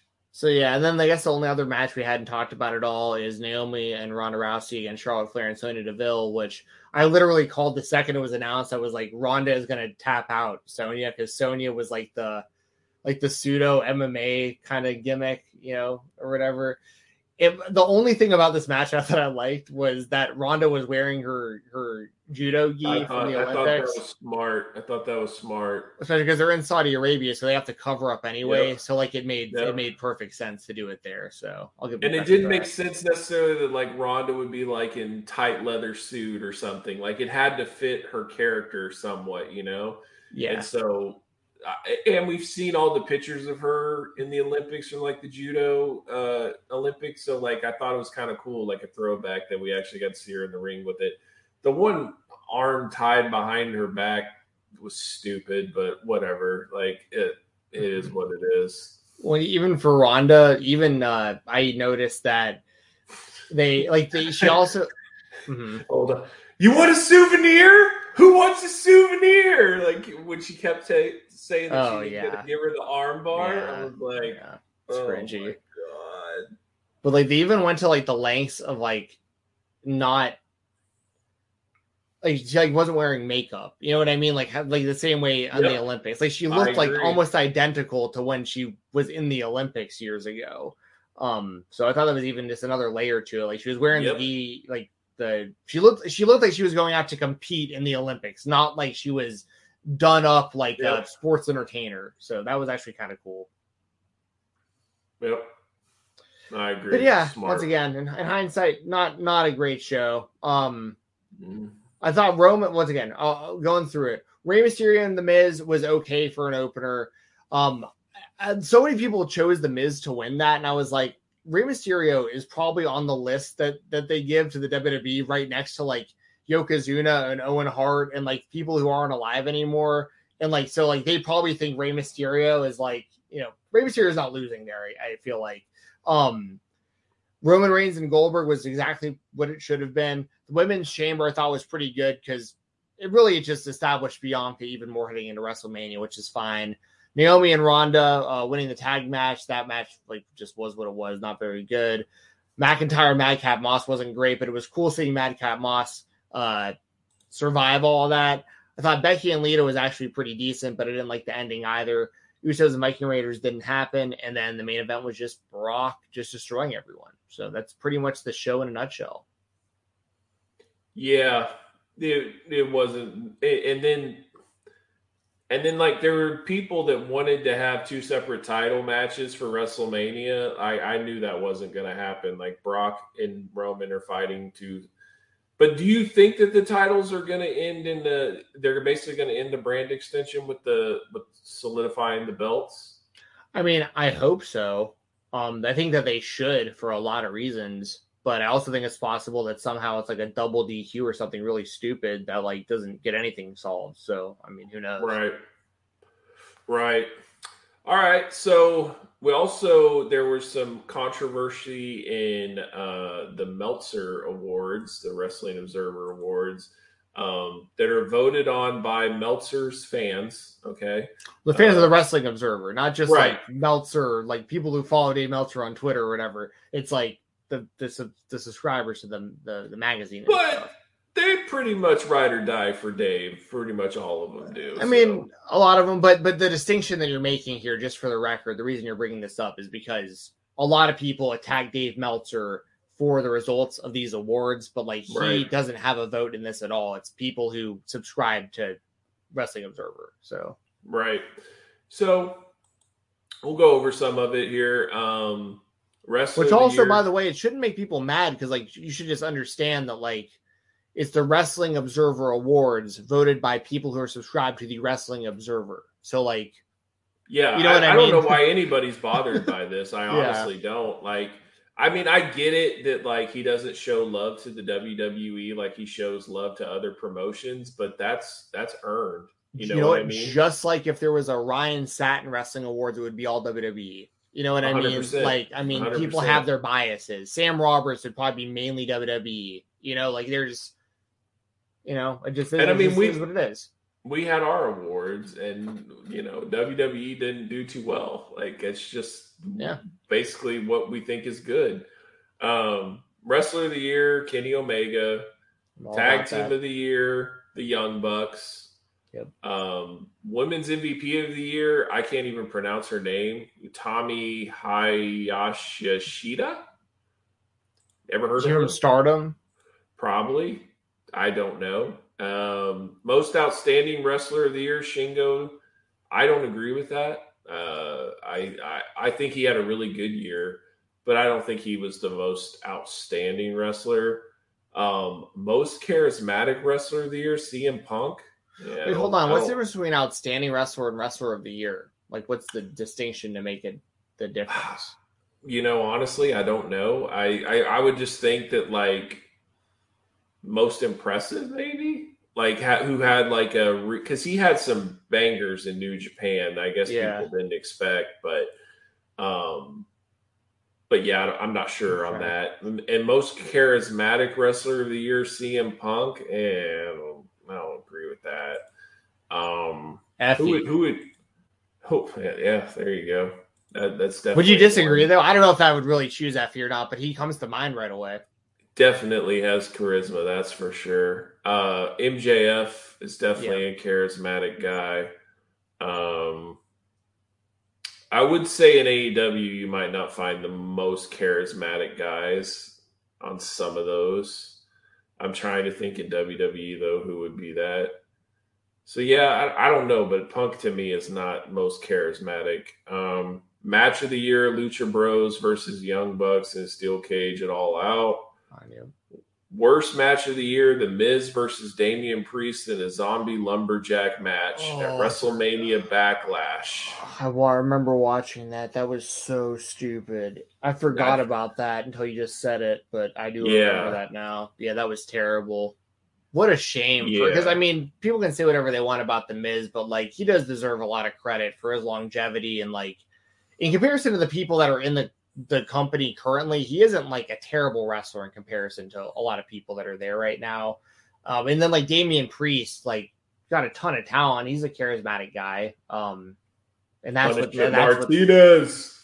What, yeah, Punishment Martinez. But they, but like this was. So you said this was a WrestleMania backlash. So this was like, so uh Damian had to have been coming right off of like the Bad Bunny stuff, him and the Miz. So they went from Correct. like this like high profile thing the month before to a zombie match. That's wow. And not only that, it was like right like we we got crowds back and then it was like back to no crowds, you know, like it was just the vibe was ugh. Um feud of the year, Kenny Omega and Hangman Page.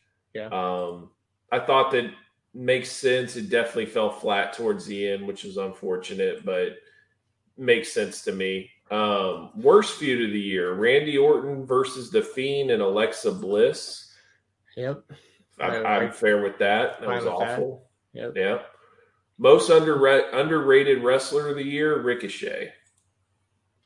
Uh, I mean, I understand that because, I mean, like maybe not really, used. I was about to say, well, I don't know if I don't think Ricochet is underrated. He's that he's the most underused. Yeah, like yeah. he's everyone knows how good he is, but like he just he's just a jobber in the WWE. So yeah. Um most overrated wrestler of the year, Evil. Oh, I'm fine with that. Yeah. That's that's big though for his his group, his fan base, his subscribers to say a New Japan guy you know that that would be an easy target to go after but they're really not happy with the evil push. No one is. Yeah. So makes sense to me. That's what i'm about to say like I, I, it's pretty across the board. Even the biggest new japan fans don't like what they're like the fact that he won the, the world title at any point ever like especially before Sanada did like if either of those two guys were gonna get the title you'd figure it would have been Sanada. Um and yeah evil is just and on top of that, like Ishii's Wrestle Kingdom match was evil, and I was like, damn it, now you're screwing Ishii. Like, yeah. Right. So yeah, yeah. I'm, I'm, I'm with that. I'm fine with with Ishii or with uh, evil for that category. Most improved wrestler of the year, Tay Conti. I you know I'm okay with that because she was, especially if you remember what she looked like in in NXT. She's gotten way better, really yeah. fast. So um, yeah, I I'm okay with that. I'm trying to think if there's anyone I would say. Is there anyone else you could think of that that like really improved that that much? I would go with Dante Martin for me, just because like he was like doing nothing mm. to where he's like a serious. He was being used a lot. Yeah, but tastes fine. I mean, I you know, yeah. I I didn't watch too much of her from NXT, but I remember when I did, like she was really bad, and it was just mm-hmm. kind of like, okay, next, whatever. And I remember when when they signed her, I wasn't like doom and gloom because I could see the potential in her, especially since AEW was like the women's roster was not strong.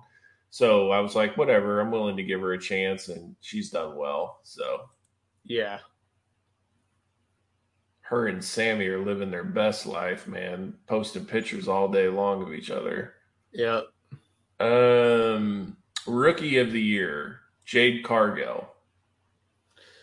Uh, it depends on what you define as a rookie. But I like I don't disagree with that depending on what the criteria is because like I don't know if I necessarily. Well, you know what? It depends. It really depends on how you look at that. Because other names that come to mind are going to be like Daniel Garcia and like Nick Wayne and like those kind of guys. But like, that's but like Jade Cargill is a legitimate rookie. Like she legitimately Yeah. just started wrestling. Like Daniel Garcia has been wrestling for years on the Indies. Her first match was like that Shaq match. yeah, literally, yeah. I mean, Yeah. um, and I guess Bron Breakker would be in that category too. But I, but Jade's been. I'm fine. I'm fine with Jade being the the choice for that. Um, it just Yeah. depends on what you consider a rookie. Makes sense. Um, technical wrestler of the year. Who do you think gets this one? Bryan Danielson. Correct. Correct. Oh yeah, and I I sure because he um because it's been Zack Sabre Jr. every almost every Yep. year for the last like handful of years.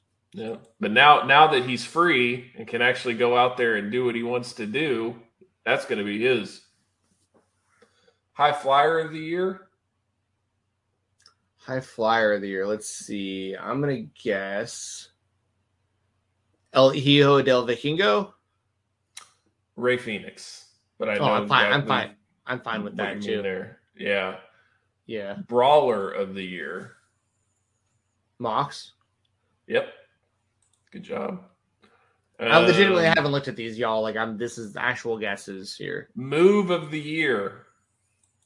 Move of the year. Tell me what company it's from. AEW. Move of the year. One winged angel. Hangman's buckshot lariat. Really? Okay. Yeah.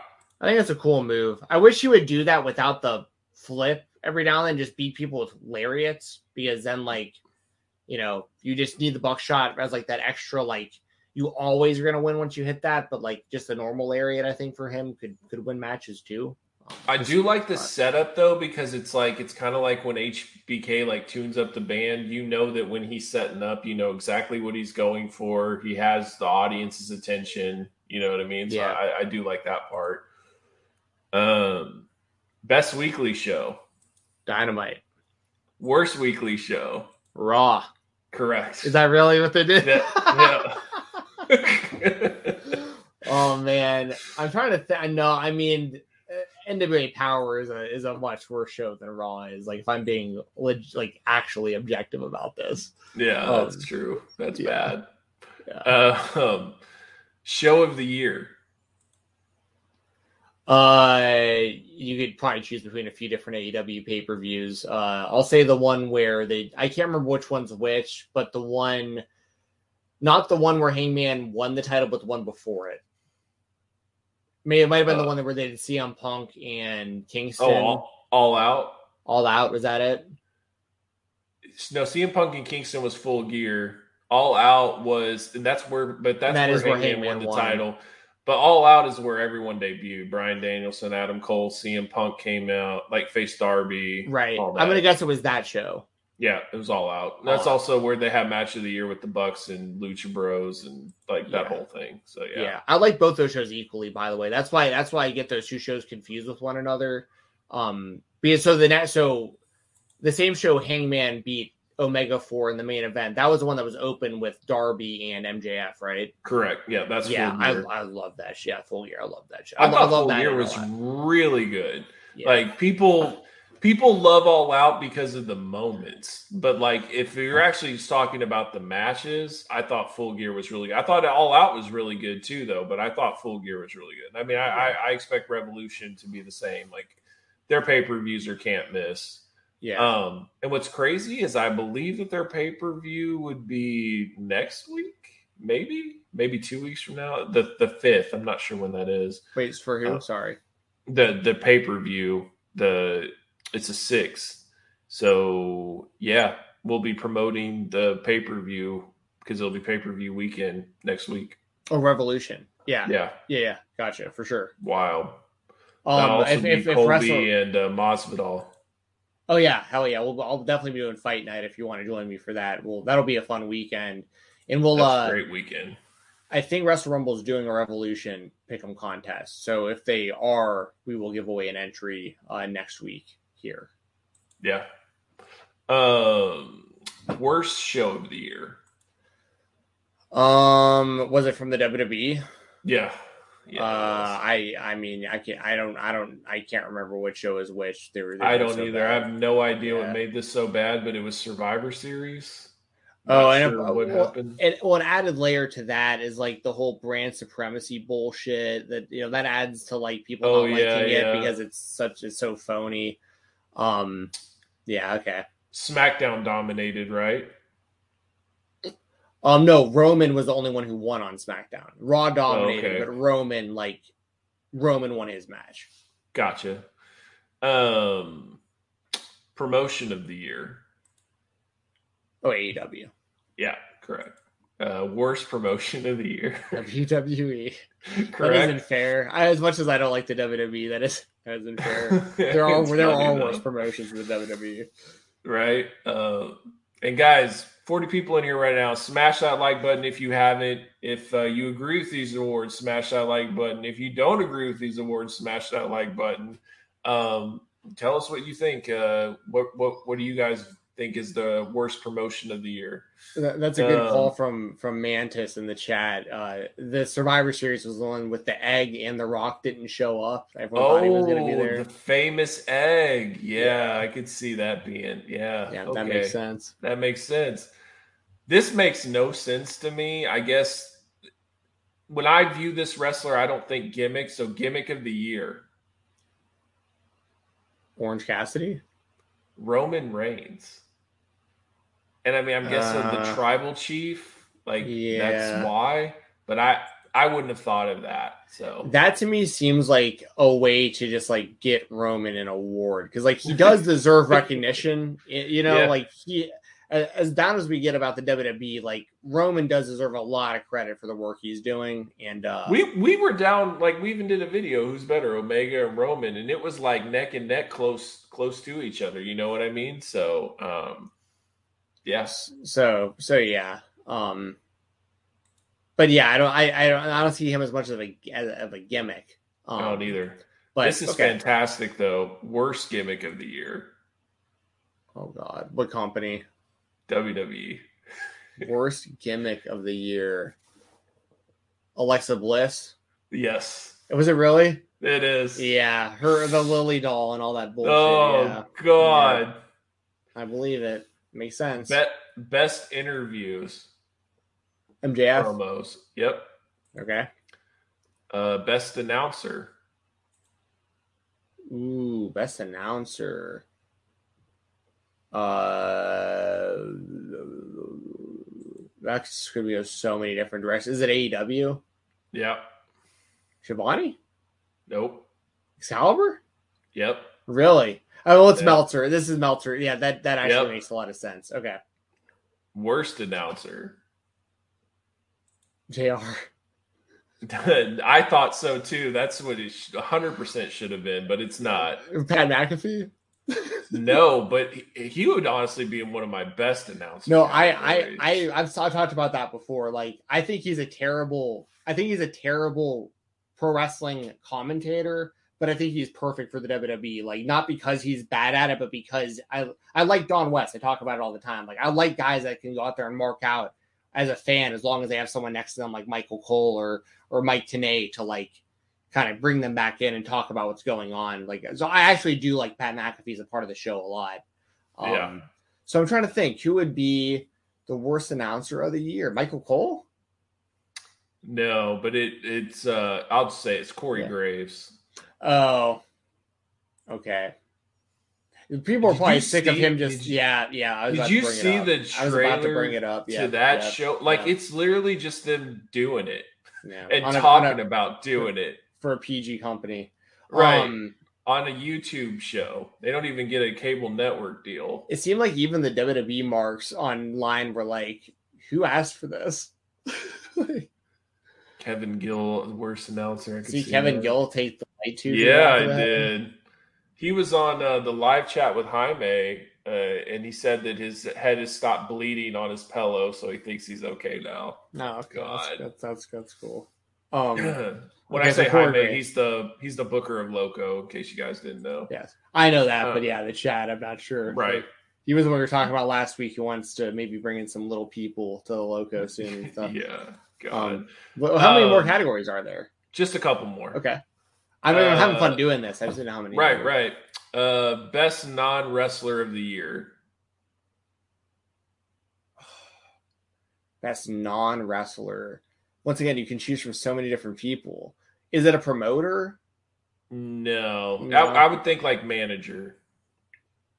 Like I love Malcolm Bivens, but I doubt that he's gotten uh best manager. It's the most common answer. Oh, Heyman. Yep. as soon as I said that, Yeah. I would. I, Don Callis was up there for me. Like I was thinking through, like- be my guy. I was thinking through AEW, like Arn Anderson and Tully Blanchard and like all Jake the Snake and like just kind of going through everybody. But yeah, J- Paul Heyman's a, an absolute legend. I'll never say a bad thing about Paul Heyman. Love that guy. Booker of the year, Tony. right? Uh, promoter of the year, Tony. right? These WWE fans are so pissed. Um, most disgusting promotional tactic of the year. There's this not an option, but basically WWE firing talents during a pandemic while they were setting record profits. Yep, that sounds like that can that that's unbeatable. Only only rivaled by doing business with Saudi Arabia multiple times a year. And- no, there was like it's like five different things of like all these things that were the runner up, and like WWE's like four of them, and the other one's like UFC for not wearing masks in their events or something like that. Like it's just crazy. WWE took a beating. Um, the wrestlers book of the year and best documentary of the year, which is whatever. um, yeah, I don't know whose books came. Moxley's book came out this year. maybe. Correct. Is that That's it? what it was. Yeah. And then uh, best documentary. Uh, I don't know. I don't know what it came out throughout over the last year. Uh, uh, Dark Side. It- yep. Dark Side of the Ring. Yep. Got another super chat. Uh, I've never seen this one before. Podcast Red Zone. I appreciate it, man. Thank you for sending that in. Uh, who would you guys like to see join AEW? I have five: Kota Ibushi, Finn Balor, the leader of the Bullet Club, AJ Styles, Samoa Joe, Tessa Blanchard. My honorable mention: EC3.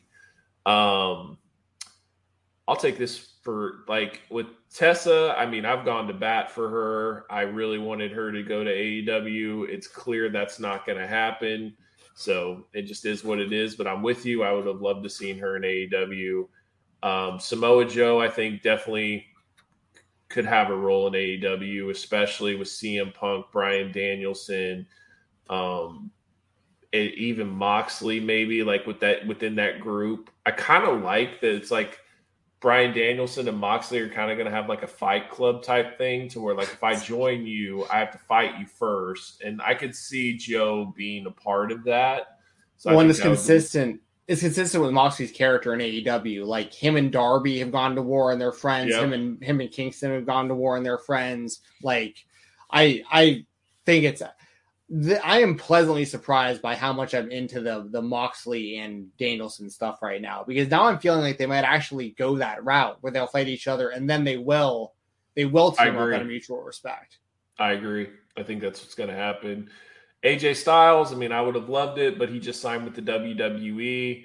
Um, Finn Balor makes sense if he's going to be done soon and he wants to go there, hang out with the Bucks again, and and maybe even have like a feud with Kenny. I think that AEW would know how to book him so much better than where he was booked in the WWE. I have no idea how long his contract's there, but to me, it's clearly over there. Like I don't think that they view him as the guy that a lot of the fans look at him as. So I I think that his time in WWE is just basically him being a mid Carter or less, and it's pretty much over with. So I would love to see him in AEW. Kota Ibushi, absolutely would love it. I think they could have a really cool storyline with Kenny, and possibly come and help Kenny if like he's completely outnumbered by Adam Cole and the Bullet Club or whatever they want to do there. I could see Kota coming in to help Kenny guys that I want in AEW, I mean, number one for me is Will Ospreay. I want Will Ospreay in AEW for sure. He's my favorite wrestler, so absolutely love Will Ospreay. Um, if there's anybody else, see, the great thing is, is we're at the point now where like I don't have a huge list anymore. You know, like they've gotten so many people over there, like my dream would have been like Bryan Danielson, Adam Cole, CM Punk, and it happened. You know what I mean? So, like, see Cody come back. You know, um, yeah. but yeah, Will Will Ospreay is definitely the one that like I don't care what people say or what. There's always going to be enough room for him. So I would love to to have Will Ospreay in there, and maybe like up and coming indie guy like uh Ninja Mack or you know somebody dope like that that I think could uh, really get some buzz and get people's attention. I, I, I would like to see AEW focus on some of these indie guys, top indie talent, and and sign them to deals. Yeah. Oh yeah. I'm I'm think? in the same. Yeah, I'm in the same boat with with that for sure. Like of the people you mentioned, you know, you covered that pretty well. And then yeah, I, I my my big one I've been saying for a while now is Joshua Bishop. Like he's he will break out huge eventually. Um, I know he had a tryout with the WWE not too long ago, and it sounds like he's not going from what I'm hearing. I don't think he's going. So he's probably too good of a wrestler. I mean, as crazy as that sounds to say out loud, like that probably does because he's still only like 23 or something. I mean, he's still young. Um, but he has like a lot of wrestling experience on the indies at his young age, and they probably want to mold from the ground up. But yep. yeah, I uh so like Joshua Bishop's way up there on my list. Um AJ Gray's way up there on my list. Um I mean there's a ton of indie people I could talk about. Shout out to Cole Radrick doing death matches now. Awesome. Man, like part of me, part of me though feels like I don't know, like almost it was a little uncomfortable. Like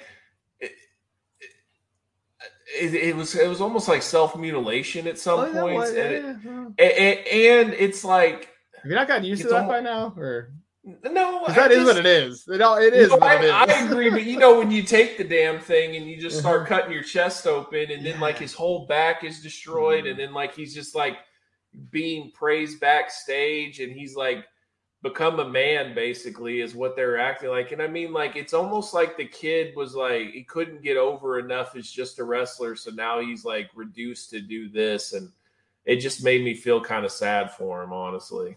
Yeah the views of doug when it comes to cole radrick are not my personal views so yeah yeah yeah it's my uh, opinion. It's um, my opinion. huge shout out to cole radrick.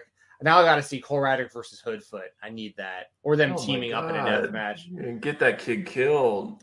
I mean, the thing is, it's just this, or or uh, Jimmy Lloyd versus Cole Radrick in a death. Match. I would, I would, that would make more sense for me. Yeah, I, I, would, I would, handle that one. Um, but yeah, shout uh, out to a different effing boy, Jimmy Lloyd, uh, the best wrestler in the world right now.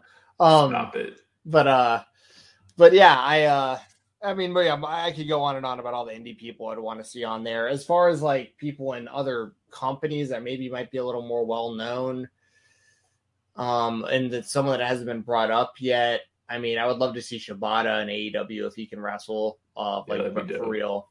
That, that'd be a big one. Or, or Tomohiro Ishii, getting getting him more in AEW. He had like that one match there, right? But outside of that, he hasn't done anything. So, uh, give me give me more Ishii and give me Shibata. Give give me Chad Gable and give me Ricochet. I would I would love to see both of those guys in AEW. And everybody's like, well, Ricochet, like, you know, like everybody does what Ricochet does now and blah. No, like Ricochet's a different dude. Like that that guy, if he's actually able to really go out there and deliver, like he would kill it. Roderick Strong's a good one because um it would just complete the undisputed era. So that would be kind of cool too. Yeah, I don't know if you've been watching Colby Corino lately, but he's giving me like serious Roger Strong vibes right now. Like he's doing like all his different types of backbreakers and stuff, but he's, really? he's, he's but he's but he's, he's pulling it off. Like he's looking. I've noticed good. he's gotten bigger too. Like yeah, he used to be really skinny, but he's gotten bigger, so that's good.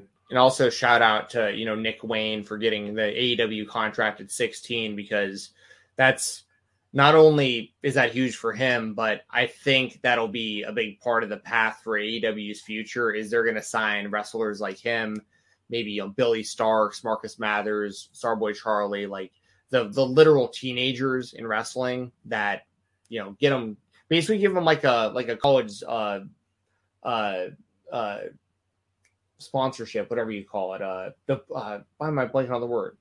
The what you get when you go play sports at school and they, they let you go there for free.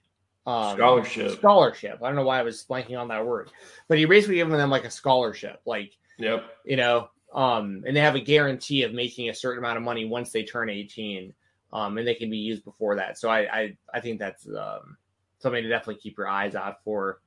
Um, Ninja Mack versus Fenix at ECW Hardcore. Yeah, I would love that. That'd be incredible. Yeah, yeah, that would be dope. Um, and and the, like Ninja Mack, one of those guys that like if you're just a casual viewer and you see him for the first time, he's gonna get your attention. I know somebody that um, went to Mission Pro, you know, with Thunder Rosa's Thunder Rosa in promotion. Texas, yeah, yeah. Well, it's in Conroe, Texas, and it was like five minutes from his house, so he went ahead and went. And he never goes to wrestling shows, right? And his kids went with him and he enjoyed it and all, but uh, he said that like Ninja Mack blew him away, and the kids loved Ninja Mack, and like that's all they talked about when they left the show. Like it, it's all woman promotion, but Ninja Mack was there for that night to like do a little something, and it really impressed them. So I just think he has that like wow factor that people have never seen do stuff like that in the ring. He's he's definitely a special type of dude. I I completely agree. He he, he, he there's guys like him and Dante Martin and stuff. I mean Dante Leone as well. Um yep. a lot of those guys that like they're they're just super innovative in the stuff that they're doing. Like Ninja Mack, you know, instead of just doing like a Sasuke special, which is impressive on its own, he'll do front handsprings into back handsprings, like back and forth across the ring like four times before he jumps over the top and stuff. Just stuff that you just you just never thought was even possible. I pop every time I see him do that uh, Phoenix Splash 630 off the top. Like that's such yep. a sick finishing move. Um, so yeah, no, I, I'm obviously a huge fan of Ninja Mack. So yeah, he's awesome. Um, what else? Let's see. I think we were going to cover something else, and I forgot. Oh, where? Oh, yes, yes, yes, yes, yes, yes, yes. Does Bobby Green have a shot this Saturday? I think he's got a shot. Um, I do too. I do too. Yeah, I'm definitely a fan. You know, we talk about him quite a bit. I feel like um, when he went around the time that he's going to fight usually, and he just he just won over uh, Nasrat Haqparast like two weeks ago or whatever it was. Yeah. Um. So, uh, yeah, I mean he's game and he's dangerous. I think, especially when as long as the fight is standing, he has a really good shot. I think of catching Islam, but if Islam gets a hold of him, it's probably just going to be game over, unfortunately. Yep. But uh, huge shout out to. Uh, let, me, let me put it this way: if Bobby Green comes in on like ten days notice or whatever and like knocks out Islam Makhachev, Whoa. I'm okay with them pushing Bobby Green into like a title match. Like I agree. You know, um, and that'd be a hell of a story. This is a dude who, like, if I remember correctly, I think like his brother was murdered, and like I think he went through a lot of like. If I remember correctly, I think his brother was in a gang, but then had cleaned up his life and was out of the gang, but still got murdered over like a gang related thing from years before. Yeah. Um, and I, I, think he might, maybe even others in Bobby Green's life had, have been murdered as well. Like he's just been through a lot of stuff, rough upbringing. But uh, that dude is always game when he's in the octagon. I'm I'm I'm always a fan of watching him fight. Yeah, he, he had a really interesting interview with Ariel Helwani. I don't know if you checked it out or not, but uh, he was mad at Ariel and he hadn't talked to him in a long time, and they had to hash it out. He let him have it for a little bit, and then they they were cool.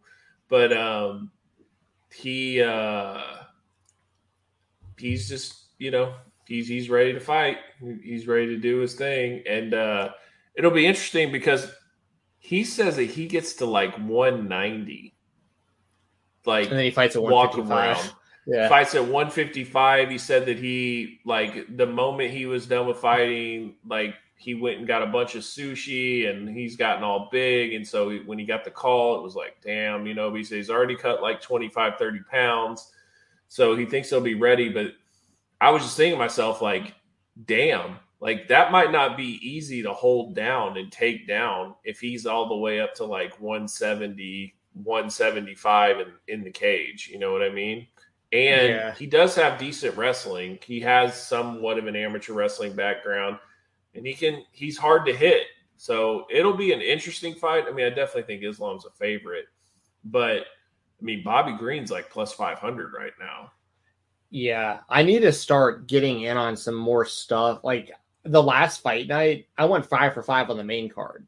Like, yeah. You know, like I, I in most of these cards, yeah, most of these exactly, and mo- most of these cards, you know, I'm getting like four out of five, like fairly often.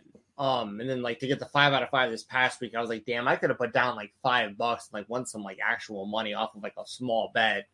Um, but uh, but yeah, I think I, you know, I, I would definitely say Makhachev is the favorite, but For sure. I think I think Bobby Green's he, he's got a shot in there, and I also think like I don't think that they'll do it at the catch weight, but I think if there was any issue with Bobby Green making the weight, they would make an exception because of how short notice it was. Not only just it being short notice, but like he literally fought like on the last card. So like He fought three rounds too. It's not Yeah. like he just like got a first round knockout in a couple of minutes. Like he fought three round fight. Like th- he's got some balls, man. And and Yeah. like it's like uh, Dan Hooker said. He's like Bobby Green wasn't the first choice for them, but everybody turned him down, and Bobby Green said yes. And that you you want to win the UFC over, you want to get in Dana's good graces, do stuff like that.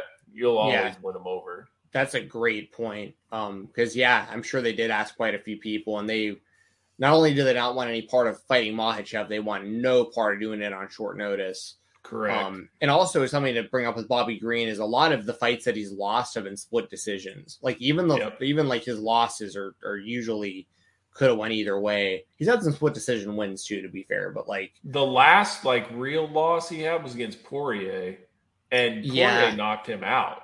but that was that had to have been what like, like, if- 2017 or something. It was like 199 or something, UFC 199, I think it was. I don't know. I'm sure off top. Of my Well, I'm sorry, I'm, I'm saying like the year was probably like 2007. Yeah, yeah, I know. I'm just thinking like UFC wise. I think that's what it was. I'm not sure off top of my head. I'll look it up. But- If you go back and watch that fight, like Bobby's barely dodging punches. Bobby is nowhere near the fighter that he is now. Like I think that it would be a different story. I'm not saying he beat Poirier, but I think it would definitely be a different story. Like I was in June of 2016. Wow. Yeah, 2016. There you go. So yeah, it's been a while. Um, he's been around since Strikeforce. Yeah. He was a Strikeforce fighter. So he's another one of those guys that could possibly have like a Masvidal resurgence, where like you've been in the game forever, but then you get the Darren Till knockout, and then it's like, boom, damn, Yeah. a movie star after that. You know? Yeah. Yeah, good for him. I you know, in my in my heart, like I honestly want to see Bobby Green win this fight. Um Yeah. but Islam Makhachev is a very, very good fighter, and obviously with Khabib being in his corner, and he's kind of been like the chosen one. Like Khabib retired, he's the one that they're now like pushing out of their camp as like the next Khabib, and uh, you know, I he he just he's a stylistic nightmare for most people in that division. That's what makes him so interesting. Is like as as such a good grappler as he is, when the majority of the the top of the division is going to be guys like, you know, uh, obviously the the current champion Oliveira, he's a nightmare for completely other reasons. He's I I think I think Oliveira would beat everyone I'm talking about. Like I'm just on that bandwagon hardcore, but like I think Makhachev would be a nightmare for guys like uh like Gaethje and Poirier and Conor and like all those kind of guys who some of them, you know, like Gaethje has good wrestling, but like not the way that Makhachev does. Um, it, it probably looked like when Gaethje fought Khabib if they fought each other. Um, Yeah. So he's interesting for the division because of his style, but uh, but I think Bobby Green is a lot more exciting just personally. So Yeah, no, I, I mean, I would have been really interested to see how uh, Beneil Dariush would have done against Islam. Like that could have been a really interesting fight. So that's unfortunate, but to me, Bobby Green is a pretty damn good replacement. So Yeah. that's that's pretty dope. Well, and that's the thing too with Dariush. Like, it's such a bummer for him because really the way that this was set up is they're going to do Gaethje versus Oliveira, and like the winner of Makhachev and Dariush should have been the next fighter to get a title shot after that. And I think Makhachev will still get that if he beats. I mean, he, it's less likely with it being Bobby Green than it being Dariush, but I still think there's a good chance that Makhachev still would get the next title shot. Um, but I don't know Is there so much. anybody else? Is there anybody else knocking at the door that's around there? Um, not that hasn't already fought Oliveira. I don't think. Um, I'm gonna pull it up real quick. Are you able to legally gamble in Georgia? Mm-mm. Neither, neither are we in Texas. I don't get it, man. Like you can get a gun, you can you can you can drink, like you could have a minor drink with the parent. They could be like eight years old and have alcohol as long as the parent's in the restaurant with them. Like, but you can't get a gun. I mean, but you can't gamble. Like, I don't get it. That's ridiculous. I feel the same way about marijuana and stuff. Like I just Right. Georgia is just so behind when it comes to like everything. Um, so in in lightweight you have yeah, Oliveira is the champion, then Gaethje, Poirier, Dariush, Makhachev. That's the order of the ranking. So, um, so yeah, Makhachev will will definitely get a title shot, I think. Um, Yep. But that said, like, so Bobby Green isn't even actually ranked in the UFC top 15. Which is crazy. But if he wins, he'll be in the top five. Yep. Um, maybe they make Bobby Green run back like a Poirier or, or have him fight the loser of Gaethje Oliveira or something like I. But once once again, I'm fine with them just like if he beats Makhachev, I think if he gets in the top five, then I think you can justify him getting the shot if he beats Islam because Islam's basically the number one contender and he beat him. So yeah. And, And- Poirier, and- and, and they like pay-per-view. probably, So Yeah, yeah, and they like pay per view. Like they like they like a guy that can get some buzz. It's an exciting fighter. That would definitely be Bobby Green. They would be full promotion behind him if he somehow won. and, and if they did that, that he is someone that I could see maybe Conor wanting to fight because stylistically, like yes, Conor, that's Conor can win that fight, and um, he and he, and they would both is what stand. and yeah. he's like Kevin Lee without being the bitch. Like seriously, like Kevin Lee is the is like amazingly talented, but he doesn't have the warrior spirit fighter like in him like Bobby. Bobby's a street fighter. Bobby's like a real fighter that will just go and bang. Kevin Lee might not have the warrior spirit, but he has the warrior helmet. Tattoo, Tattoo yeah, on the back of his head. That Um, that'd change what's inside. You know No, what I know. mean? I'm- yeah, But like I, Um, I really like Kevin Lee, but when whenever he starts to get hurt, when he gets tired, he just starts to fold. He's just not made for he's he's he's a lot to me like Frank Mir. He's a front runner. Like as long as everything's going well, he'll dominate. But if things aren't going well, it goes down real quick, real fast. Kirk Cousins. And I hate talking about fighters because they could all kick my ass, right? So like I'm just giving my honest opinion, but like shout out to all the fighters. They're tough SOBs. They're way tougher than I am. They beat my ass. But yeah, I'm just saying, like to me, Bobby Green is that marketable badass that they would love to promote. I think he fights a lot like a Diaz. I think that a Conor Bobby Green pay per view where actual like stakes are on this thing and they both matter and they're both ranked, I think would be huge. yeah, yeah. I agree. so I'm looking forward to that one. And then I think the next weekend, yeah, is is the uh, Colby and Masvidal fight, right? So it's just this UFC this weekend, then the next weekend, and then that's the same weekend as uh, Revolution. So Yep. oh, and also I've got Terminus on Thursday. I'm going to that. Ah, yeah, Um, that- that's gonna be dope.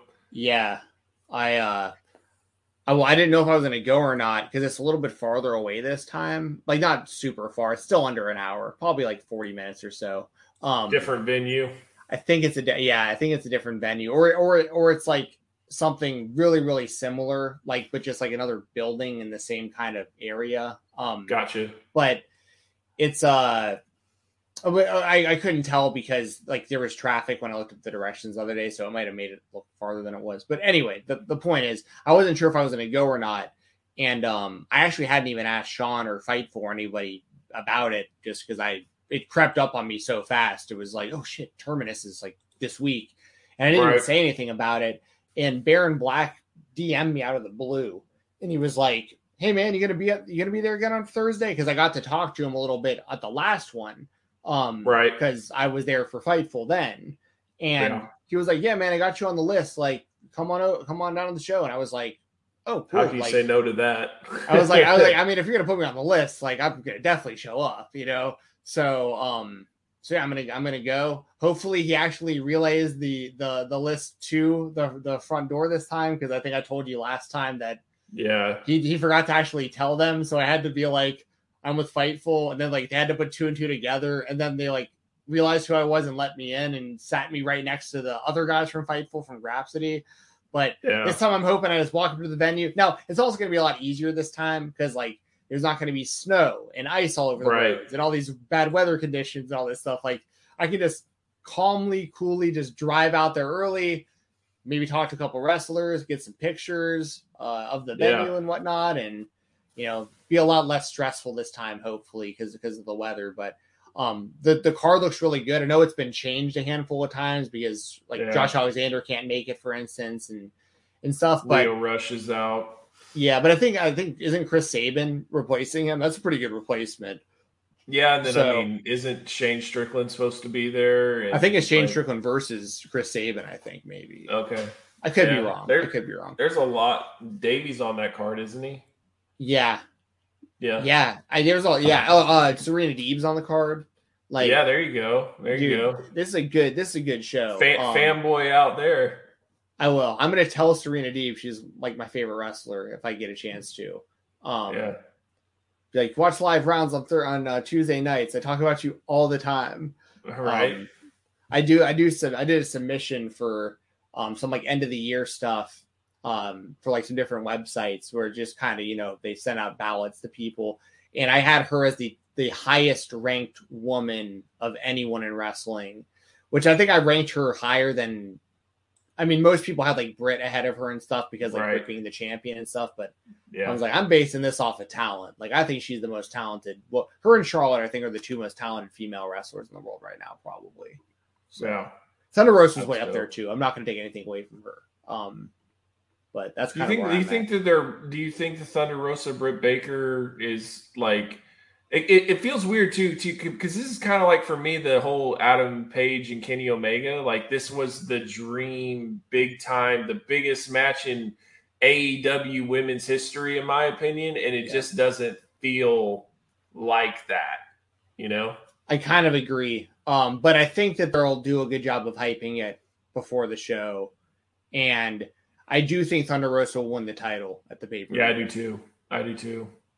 Which makes me wonder, like, does does Britt feud with Jamie Hayter since they've been constantly going back and forth? Like, where where does that go? You know what I mean? Well, and, well, luckily for Britt, she always has that in being involved with Adam Cole too. So like, so she has, she'll always have high profile stuff to be involved with, with or without the championship. Thunder Rosa. well, they could be they a to thing the- too, where both of them are champs because Adam won't win, and then Britt loses her title, and then they'll, you know, Adam will be pissed. So it'll be interesting how they do it. Yeah, I agree. I just think it's, I, I just think they got to put the title on on Thunder Rosa here, um, for for Thunder Rosa's sake, because like she Yeah. deserves it. Um, she did beat Britt in the lights out match before Britt won the title. This kind of seems over. Also, yeah. Britt's been like paying money to get her taken out because it's like she knows that she can't beat her type of story, right? right? So it's like it wouldn't make a lot of sense if actual Britt beat Thunder Rosa because then it's like them what like it, Thunder has to win the title. Yeah, I agree. So yeah, I'll uh I'll be at Terminus on Thursday. So anyone who used is used to watching me on Thursday nights on the uh the Twitch for Fightful, uh Fightful Gaming, I won't be there this Thursday. I'll be there still for the spotlight on Thursday afternoon, 2 p.m. Eastern. Myself and Jeremy Lambert talking a whole bunch of stuff from the world of wrestling. Uh, that's on the YouTube main channel, but I will not be there for the Twitch stream because I will be live in the house at Terminus. Also, as we wrap the show up, I want to give a quick shout out to Unkind Esports. Make sure to follow them on all social media at Unkind Esports. Make sure to follow, uh, check out their website, unkindesports.com check out their Twitch. They've been playing FIFA tournaments. I know they're looking for people to game. They want more people involved in their community, and they like wrestling fans and MMA fans a lot over there. So if you go over there, you'll be right, right in with your type of people. And I say it all the time because I think it's like the best point that can be made.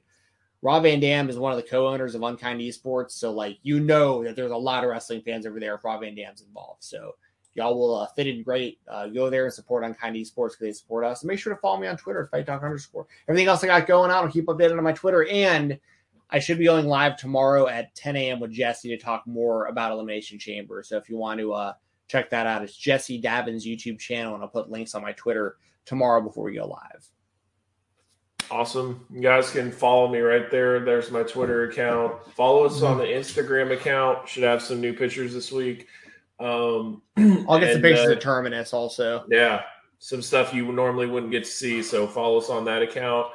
And uh, yeah, I just appreciate you guys. Thanks for tuning in. Thanks for liking this video. We've definitely seen a growth in the channel the last three month, three weeks or so, last month. So definitely appreciate it. Um, I think last you know, week's show was our biggest show outside of when Bill came on. I think. Yeah, so. yeah, one point eight. Uh, 1.8 uh almost, almost 2000 almost Thank 2000 people i'm like man 1.8 what and, and honestly it's it's probably right around that with people who've listened um the, to the audio. Because right. I people hit me up all the time. Like brandon hit me up earlier. I was on twitch earlier on like my personal playing uh, dreamcast and he was in there hanging out and he was like man thank you so much for putting these out on spotify because i i have to usually do listen while i'm commuting or sitting at work and it's just a lot easier so that's why I do it for y'all. Like that's why I take these and I put the audio form out there and it goes out on Spotify and iTunes and all the different places you can find podcasts and it's totally free just like this YouTube channel. So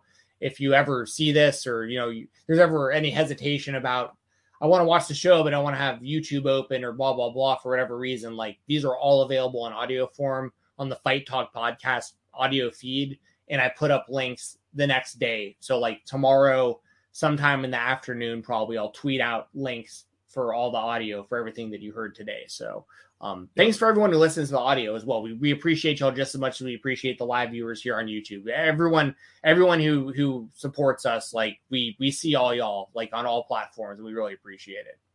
Absolutely, and and just anybody that donates super chat, anybody that's helped out this channel, I really appreciate it. It's not like I'm just like, oh, you know, whatever. Thanks. Like, no, I definitely really appreciate it. You guys have really helped us and uh, I just I I can feel momentum for the channel um, and and I know it wouldn't be possible without you guys. So thank you. If you haven't, please subscribe. Uh, please hit that like button, and we will see you guys next week. Bye.